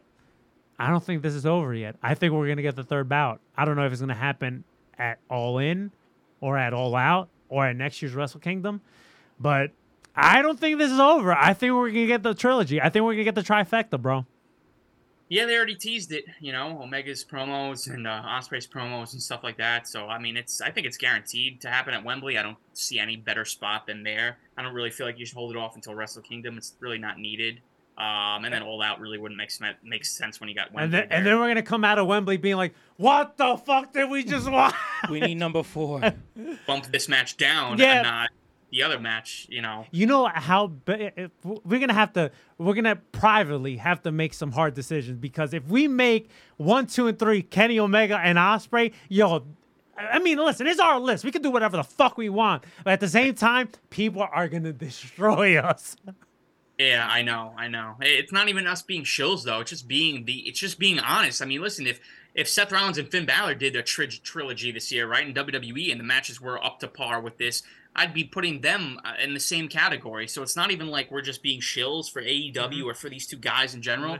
I mean, it's just like how could you look at anything else in pro wrestling and compare it to what these two guys have done? I mean, you can't. I can't even. One and two deserve to be them right Yeah. now because who else deserves to be in that second spot then? You know what it is too? I feel like sometimes, sometimes this happens when it comes to like trilogies or like let's say part one and part two. Sometimes the match are so like the same where it's like you could just put one of those, right?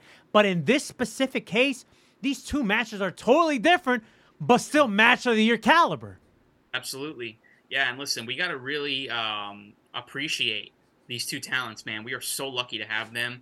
And once they're, you know, hanging, once they're hanging it up and they're they're gone, man. I don't really know if we'll ever see two professional wrestlers One thousand percent.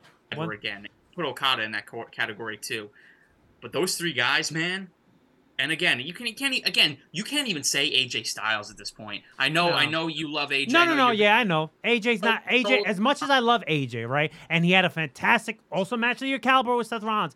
Unfortunately, with AJ, he's one. He's not positioned like these other wrestlers too, and he's at the tail end of his career. Not saying that he's a bad. Not saying that he can't perform, but unfortunately, at this point with AJ Styles, at this point is here now, going back ten years ago, different conversation, right? When he was New Japan, but or maybe his first couple years in WWE when he was having matches with John Cena, etc.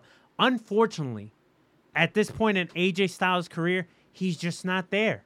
All right, No. and that's not and that's not knocking him.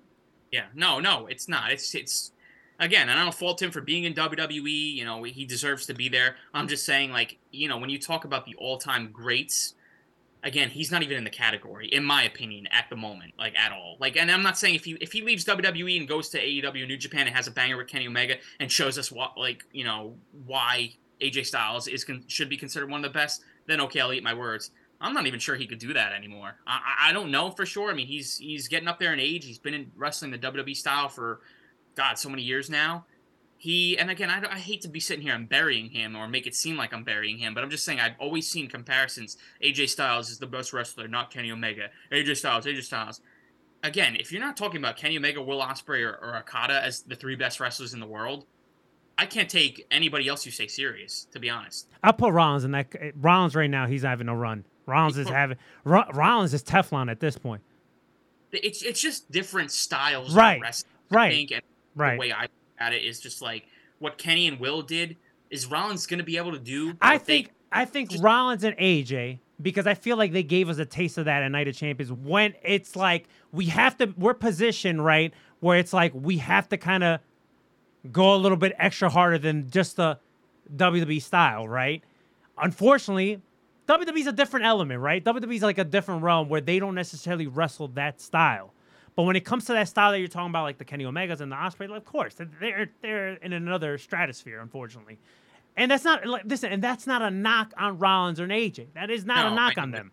off seeming like like that because I brought it up. Mhm. But I'm just I, my point being is that yeah, they're in a different stratosphere. Like that that match is just on a different level than probably anything else you'll see in any other Mhm. company in the world. I mean, Mhm. it's just it's just facts. It, it the, the match was fantastic, and I do think we're gonna get the third match. And um, you know what's I, I mentioned this to you offline before we started hitting record or whatever, and I'll say it now.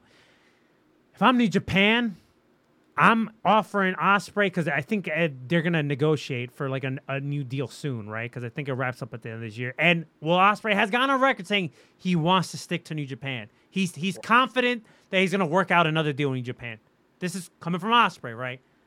I, if I'm New Japan, I'm giving him everything, all right, including that man deserves a real world title run, bro. He needs to, he needs a run with the title, bro. He really does, man. Make him the guy of of your promotion, bro, because he deserves it, man. He really does.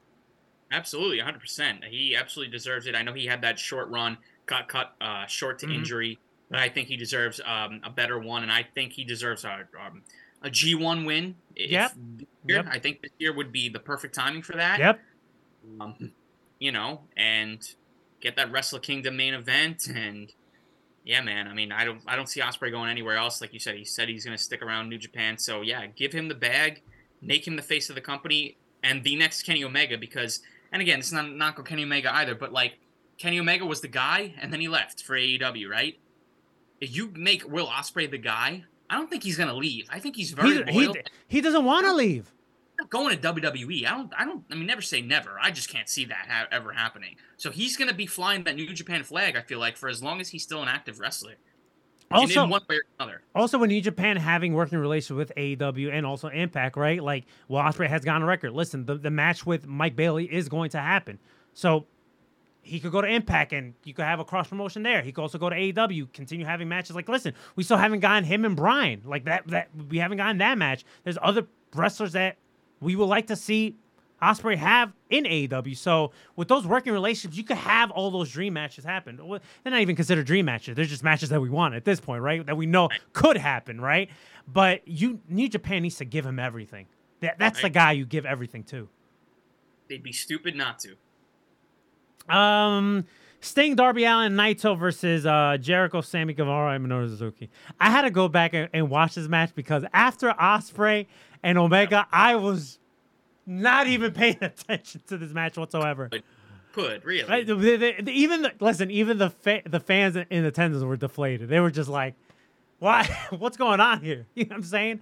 Uh, the match was fine though. You know, I want to talk about Sting just briefly here. Um, listen, Sting, he does not have to be doing the stuff that he's doing right now, especially this past Dynamite where he took that table bump. Like the man could have died, but he still somehow got up and finished the match. And you know what? Even Sting at his at his age, right, taking all these insane bumps and shit. You know what? I'll, I'll be I'll be the one to say it. Even though he shouldn't be doing it, and I'm scared for his life, he doesn't really look bad. he doesn't. Um, listen, he looks better than what Taker was doing in the last couple in his last couple years. So if Sting's just giving it his all because he know he's gonna wrap it up soon, why the hell not, man? It's his deci- decision. You know, am I scared for him? Yes, but you know what? He doesn't look bad doing it.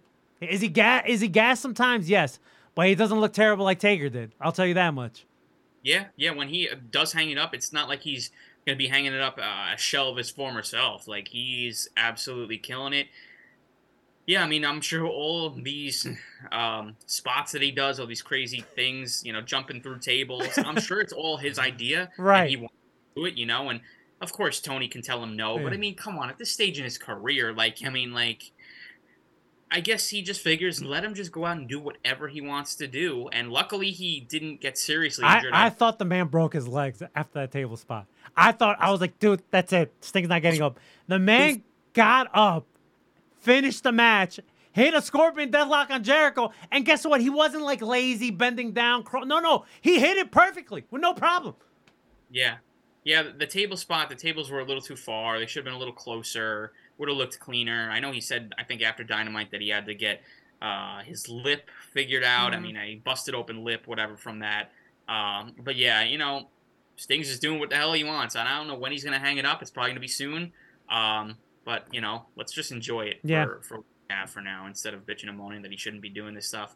He's doing it. He's surviving. He's he's fine. So Surviving. let's just enjoy it. Yeah, and, and like I said, he looks better than Taker was looking in the last 10 years of his wrestling career. So there you go. All right, main event Bryan Danielson, Okada. Um, let's start with the beginning. The entrance. Jesus Christ. Chills, instant chills for me. Just seeing how happy he was, the crowd's reaction, singing the final countdown. Great. Fantastic stuff. You can see how generally happy Bryan was too, man Yeah. especially because he's playing heel, but he couldn't he couldn't help it. He couldn't help it. Okada came out also fantastic ovation.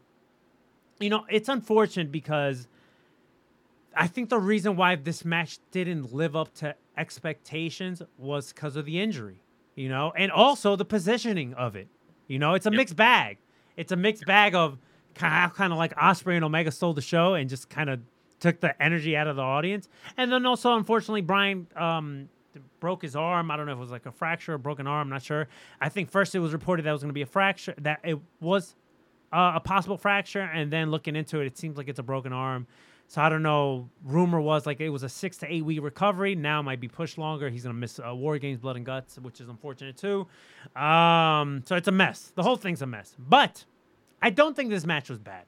I think this match was a little bit of a letdown because I think the fans expect a little bit more. But the good thing is, I think we're gonna get a uh, we're gonna get a sequel. I, I do believe we're gonna get another uh, Okada and Bryan too, and hopefully it happens at, at the Tokyo Dome. That's my speculation. It'll happen at Wrestle Kingdom, but who's to say? What's your thoughts?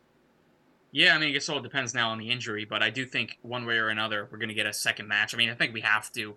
Um, yeah, you know, tough spot um, after Omega and Ospreay, and then also too, you know, it's tough being the main event sometimes because you know, like AEW pay per views usually have a hard out at well, besides one, they usually end at midnight, right? They usually have a hard out at midnight. So you could tell, you know, the match started, I think it was like 11:27, 11:26, whatever um, you know, Eastern time, and you just know like when it's approaching 11:50, 11:55, you just know when it's going to end, right? I think they could have benefited from having a little bit, uh, a couple more minutes here. Cut a a 'cause I match. Cut a match. Get get get Sonata and Jungle Boy out of here. Get Right, that's my that's problem. Going back to AEW pay-per-views, they're too long. You didn't have to have some of the matches that were on these shows. You just didn't need it. I mean, okay, yeah, they're not going to put Sting and Jericho on the pre-show, but you know what?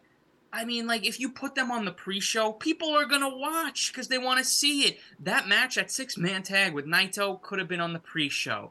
You could have had something else on the pre-show too. I just felt like these pay-per-views are so long that some of these matches, you know, and Kenny Omega and Ospreay, they had like 35 minutes, I think, close to 40 minutes. I think it was like maybe 37, 38 minutes.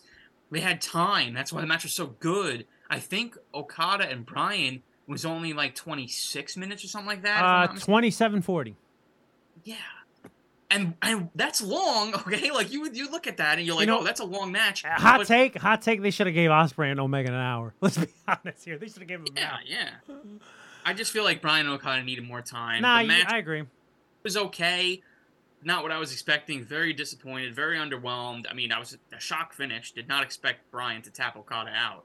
But the pay per view goes off the air, and you just feel, eh, you know, like you just feel very meh. Like you know, I, I thought the I thought the paper was really good. I enjoy the pay per view. I thought it was really good pay per view. for what it was, it was fine. I mean, you know, like when you get a dream match show like this, like it's just like it doesn't really do anything to further storylines. It's just kind of just a dream match show, right? You're just seeing matchups you never thought you'd see. I mean, you know, eh, some of them were fine. Omega Ospreay was amazing. The uh, BCC Elite Tag match was great. Other than that, though, I mean, I really can't tell you that I'd go back and watch any of the ma- other matches that were on the show. You know, I just well, don't well, think it. well, to me, I already told you. Hands down to me, the weakest match was MJF and Tanahashi, right? And I get it. Tanahashi ain't, you know, he's probably wrestling with injury, but everything else was was fine. Some were fine, and some were great. Yeah, yeah. That's basically a good way to sum it up. I mean, it wasn't a bad show. It was just, it was a show that had some good moments and then some that was just like, eh, you know. doesn't really matter. Um, but all in all, another successful Forbidden Door. I think this is what Forbidden Door show should have been. Ob- Obviously, I know last year with the injuries and stuff, but Yep. this is we they redeemed themselves, and um, yeah, now now the New Japan guys disappear for a little bit, and then they come back next uh, next June for for Forbidden Door Well, two. d- well, okay, so let, let's um wrap up with this, and we're about to wrap up. But um, you know, All In, it's it's coming, right? All In is coming, and then they also made the announcement for All Out. It's happening in Chicago. Spoiler: It's happening in Chicago again. I'm not complaining because I'll be there, but. But uh, all in, if we're getting like the the roots and the foundation of all in, all in had all these different pr- promotions involved, and I'm not saying you get a full scale you know, mishmash from everyone. But I don't think it'll be shocking to me if we get a little bit of New Japan influence in the all all in show. Yeah, yeah, I could definitely see it. I think, uh, you know, I mean, Ospreay for sure. Um, but yeah, you want to bring Okada back in. You want to bring Zack Sabre Jr. back in. Um, yeah, I wouldn't hate that at all. I think they should mainly focus on AEW because you know that's an AEW show. Um, but yeah, I wouldn't I wouldn't hate some New Japan guys coming in here and there uh, to be added onto that. So yeah, So if I had to take a guess, I'm thinking all in is going to be like a three o'clock start time, just based on how Money in the Bank was that weekend, if I'm not mistaken. yeah, yeah, that's a good point. I really didn't actually think of that, but yeah, you would assume so because they Yeah. if they do it at 8 p.m. Eastern, that's like the middle of the night over Yeah. there. Yeah. So yeah. I'm thinking it'll be a, a three o'clock uh, start time. All right, so we finally got the announcement. All all out's gonna be in Chicago. All right, how do you feel? what? you know what's so funny? When they made this announcement, right? Uh, friend of the show, Brian Zentik, he sends me a message. He goes like, he sends me the roll eyes emoji, and he's like, "Oh, Chicago again." I'm like, "Hold on, hold on, Brian, hold on. You actually thought that all out was gonna be somewhere else?" Where else? And then he goes like, he goes like, "Can a man dream?" And I was like, "I respectfully give you one of these." Congratulations, you played yourself. All out is not gonna be somewhere else, bro. Yeah, yeah. I mean, the only thing they switched up was going from the Now Arena, the, or the Sears Center, whatever you want to call it, Which is to- not in Chicago. That's outside of Chicago. Right, right. So now, now you could actually say that All Out's All Out's actually making its Chicago debut. Yeah, really- There you go. There you go. There you go. They're twisting the Oh, turn. okay. So what's interesting about this too is um we're not gonna they're kind of getting the essence, and I don't know how this is gonna play a factor all out, even though I believe the not the press releaser, but when they made the announcement, it, it did have like all out weekend on it, and that's Starcast. We're not getting a uh now we're getting like a Starcast just kind of going back to the original all in stuff, right? Um so I'm curious to see see the th- th- what's interesting about All Out Weekend is like all these other pi- all these other promotions piggyback off of it, right? So when Starcast they did the SummerSlam weekend in, in, in um, Tennessee, Nashville, yeah, Nashville. You had all these promotions, you know, piggyback back off of Starcast like GCW and uh, Black Label Pro and all these and New Japan. So they ran shows with the Starcast gimmick and you know whatever. I'm curious to see because I doubt GCW is going to run that venue outside of Chicago in Carajo land for if they're going to do another Art of War games or whatever it is. I doubt they're going to do it outside of Chicago. You would think they would do it in Chicago because now All Out's in Chicago. Well, Starcast is still at the same hotel. Where's they- that at? It, it's in the Schaumburg area. Oh. It's the one. It's the same they did. Congratulations, you played yourself. Same one they've been. They did for All In, and then they did it for. um Were you at All Out 2020? Uh, One? 2021. No, did they do it for 2021? I feel like did No. No, 20, 2019. no, I didn't do that. Yeah, 2019. They did it at the same. Um, they did it. The, it's the same place where they did All In. It's at like I forget what the hotel is. Uh, So Hyatt- Starcast is still happening, not in Chicago. It's happening outside of Chicago. yeah, yeah. Yeah, I don't know. I'm thinking W's going to do that same building that they ran last year and, and year prior. Oh joy, oh joy. I'm wondering too if they like run that Saturday too because Collision. I mean collision, yeah. So like, do they want to go head to head with that? I mean, I don't know. I you, GCW has a diehard fan base. I'm sure those fans will still want to go to GCW over Collision, but Brett, I mean, do us a favor. Don't don't go against Collision. Do it on Friday. Give me Right. Art of War against Friday. Give it to me Friday. right, right, yeah, because uh, yeah, there's no Rampage live on Friday, so but, but nobody watches Rampage anyway. so- and nobody cares anyway. Yeah. Give it yeah, Brett Lauderdale, if you're listening to this show or if you're watching this on Facebook Live or YouTube, do Art of War games on Friday night. Not makes them sense. not yeah. not Saturday. Don't do it Saturday. Don't do it Yeah, Saturday. don't head to head, man. Come on. Man, we'll see what they fucking do there. All right, bro. That's it, man. We covered a lot, man. We covered Money in the Bank and we covered Forbidden Door, and I, I don't think there's anything else that we need to cover. Those those were the, the two headlines of this fucking week. Yeah, yeah, I can't think of anything off the top of my head that uh, uh, is going on besides those two things. And now we're headed towards SummerSlam. We got, uh, you know, All In's the next AEW Mm-hmm. show. So, yeah, yeah, the, the summer rolls on. Yeah, listen, wrestling's in a great place, man. You know, WWE successfully doing the the, the UK stuff, and now AEW's gonna get a crack at it in August. Um, you know, I, I think you know if you're a wrestling fan, whatever promotion that you follow, whatever, I don't think you should complain because there's a lot of great shit out there. Fucking this past weekend too, I think Impact had like a great tour in Australia as well. So all around, like you know, whatever you like or whatever you watch, like there's there's an option for you. You don't have to fucking crap on something you don't like just because you like something else better. Just watch what you like, man. Everything across the board is fantastic. Many options out there. If you can't find one thing you like, then I guess you should hang it up and go find something else to watch and find another passion and a hobby. Because I mean, you know, even if you just jo- enjoy Impact, you know, Mhm. even if you literally just love Impact and hate WWE, hate AEW, just like the you know the smaller promotion, then that's why Impact is there. It's there's something for everybody. So. One- One thousand percent. All right, bro. That's it, man. Ryan, give me your plugs in. All right, at Lucha Outsiders on Twitter. You know, I was actually going to live tweet. Wow. Yesterday. Wow. Figures. It's the day that Twitter is broken. Oh I don't know if you were aware of this because No. you're not. no, I'm not a Twitter guy. Had no clue. for a good majority of the day yesterday, so nobody could tweet Money in the Bank stuff and and or anything like that. So it was very tough to. I mean, you listen. I always like. I, have said this before. How I like to watch a show and not go online. I just like to watch it and not see what everybody's saying about it. Um, so it was okay for for me. But um, I know a lot of people were like having heart attacks over here because you know they couldn't go on Twitter during a wrestling show. Um, but I was actually gonna live tweet it and I didn't. But go follow Lucha Outsiders on Twitter because you never know the live, next live show I'll tweet. Hopefully when Twitter's not broken. Uh, Leo, anything you want to add on? to- LosRadio.com. That's it. Yeah. Okay, quick and simple. All right, you can follow me at Rated R since '87. Make sure you follow us at Lucha Outsiders everywhere: Instagram, Facebook, and Twitter. If you missed anything or everything on today's episode, make sure you download and subscribe to the podcast version of the show. iTunes, SoundCloud, We're Gonna Be Fancy, Apple Podcasts, TuneIn, La Mezcla app, LosRadio.com, Stitcher, Spotify, iHeartRadio, wherever you get your podcast needs. Also, subscribe to our YouTube channel. Um, we're doing something with it. I don't know what, but we're doing something with it. You know, it's a thing. It's a gimmick. Uh, next week, maybe there'll be a show. Maybe there won't be a show.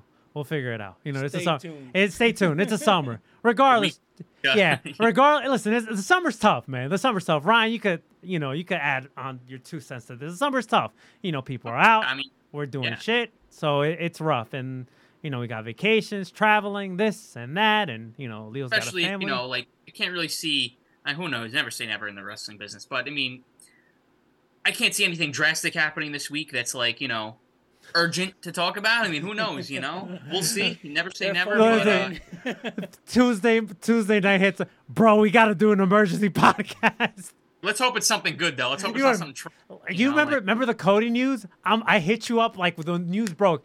Ryan, please tell me you're available tonight. We got to do a show. yeah, yeah. Emergency pod, maybe. Who knows? Uh, I actually, actually don't mind those. But, you know, when we do like emergency podcast, cuz it's just like holy shit, we got to talk about it. We got to talk about it now. They're worth it. Yeah, they're worth Yeah, it. you know. Yeah. All right, but Not like Rampage. but hopefully we don't get that, you know. But we'll see. We'll see. Maybe there'll be a show next week. Maybe there won't. But um, till then, for our double Ryan Radar, for the old man Leo, Yeah. I'm yours truly, Mr. Rated R. Till next time, keep it radar and stay too sweet. And good night, bed.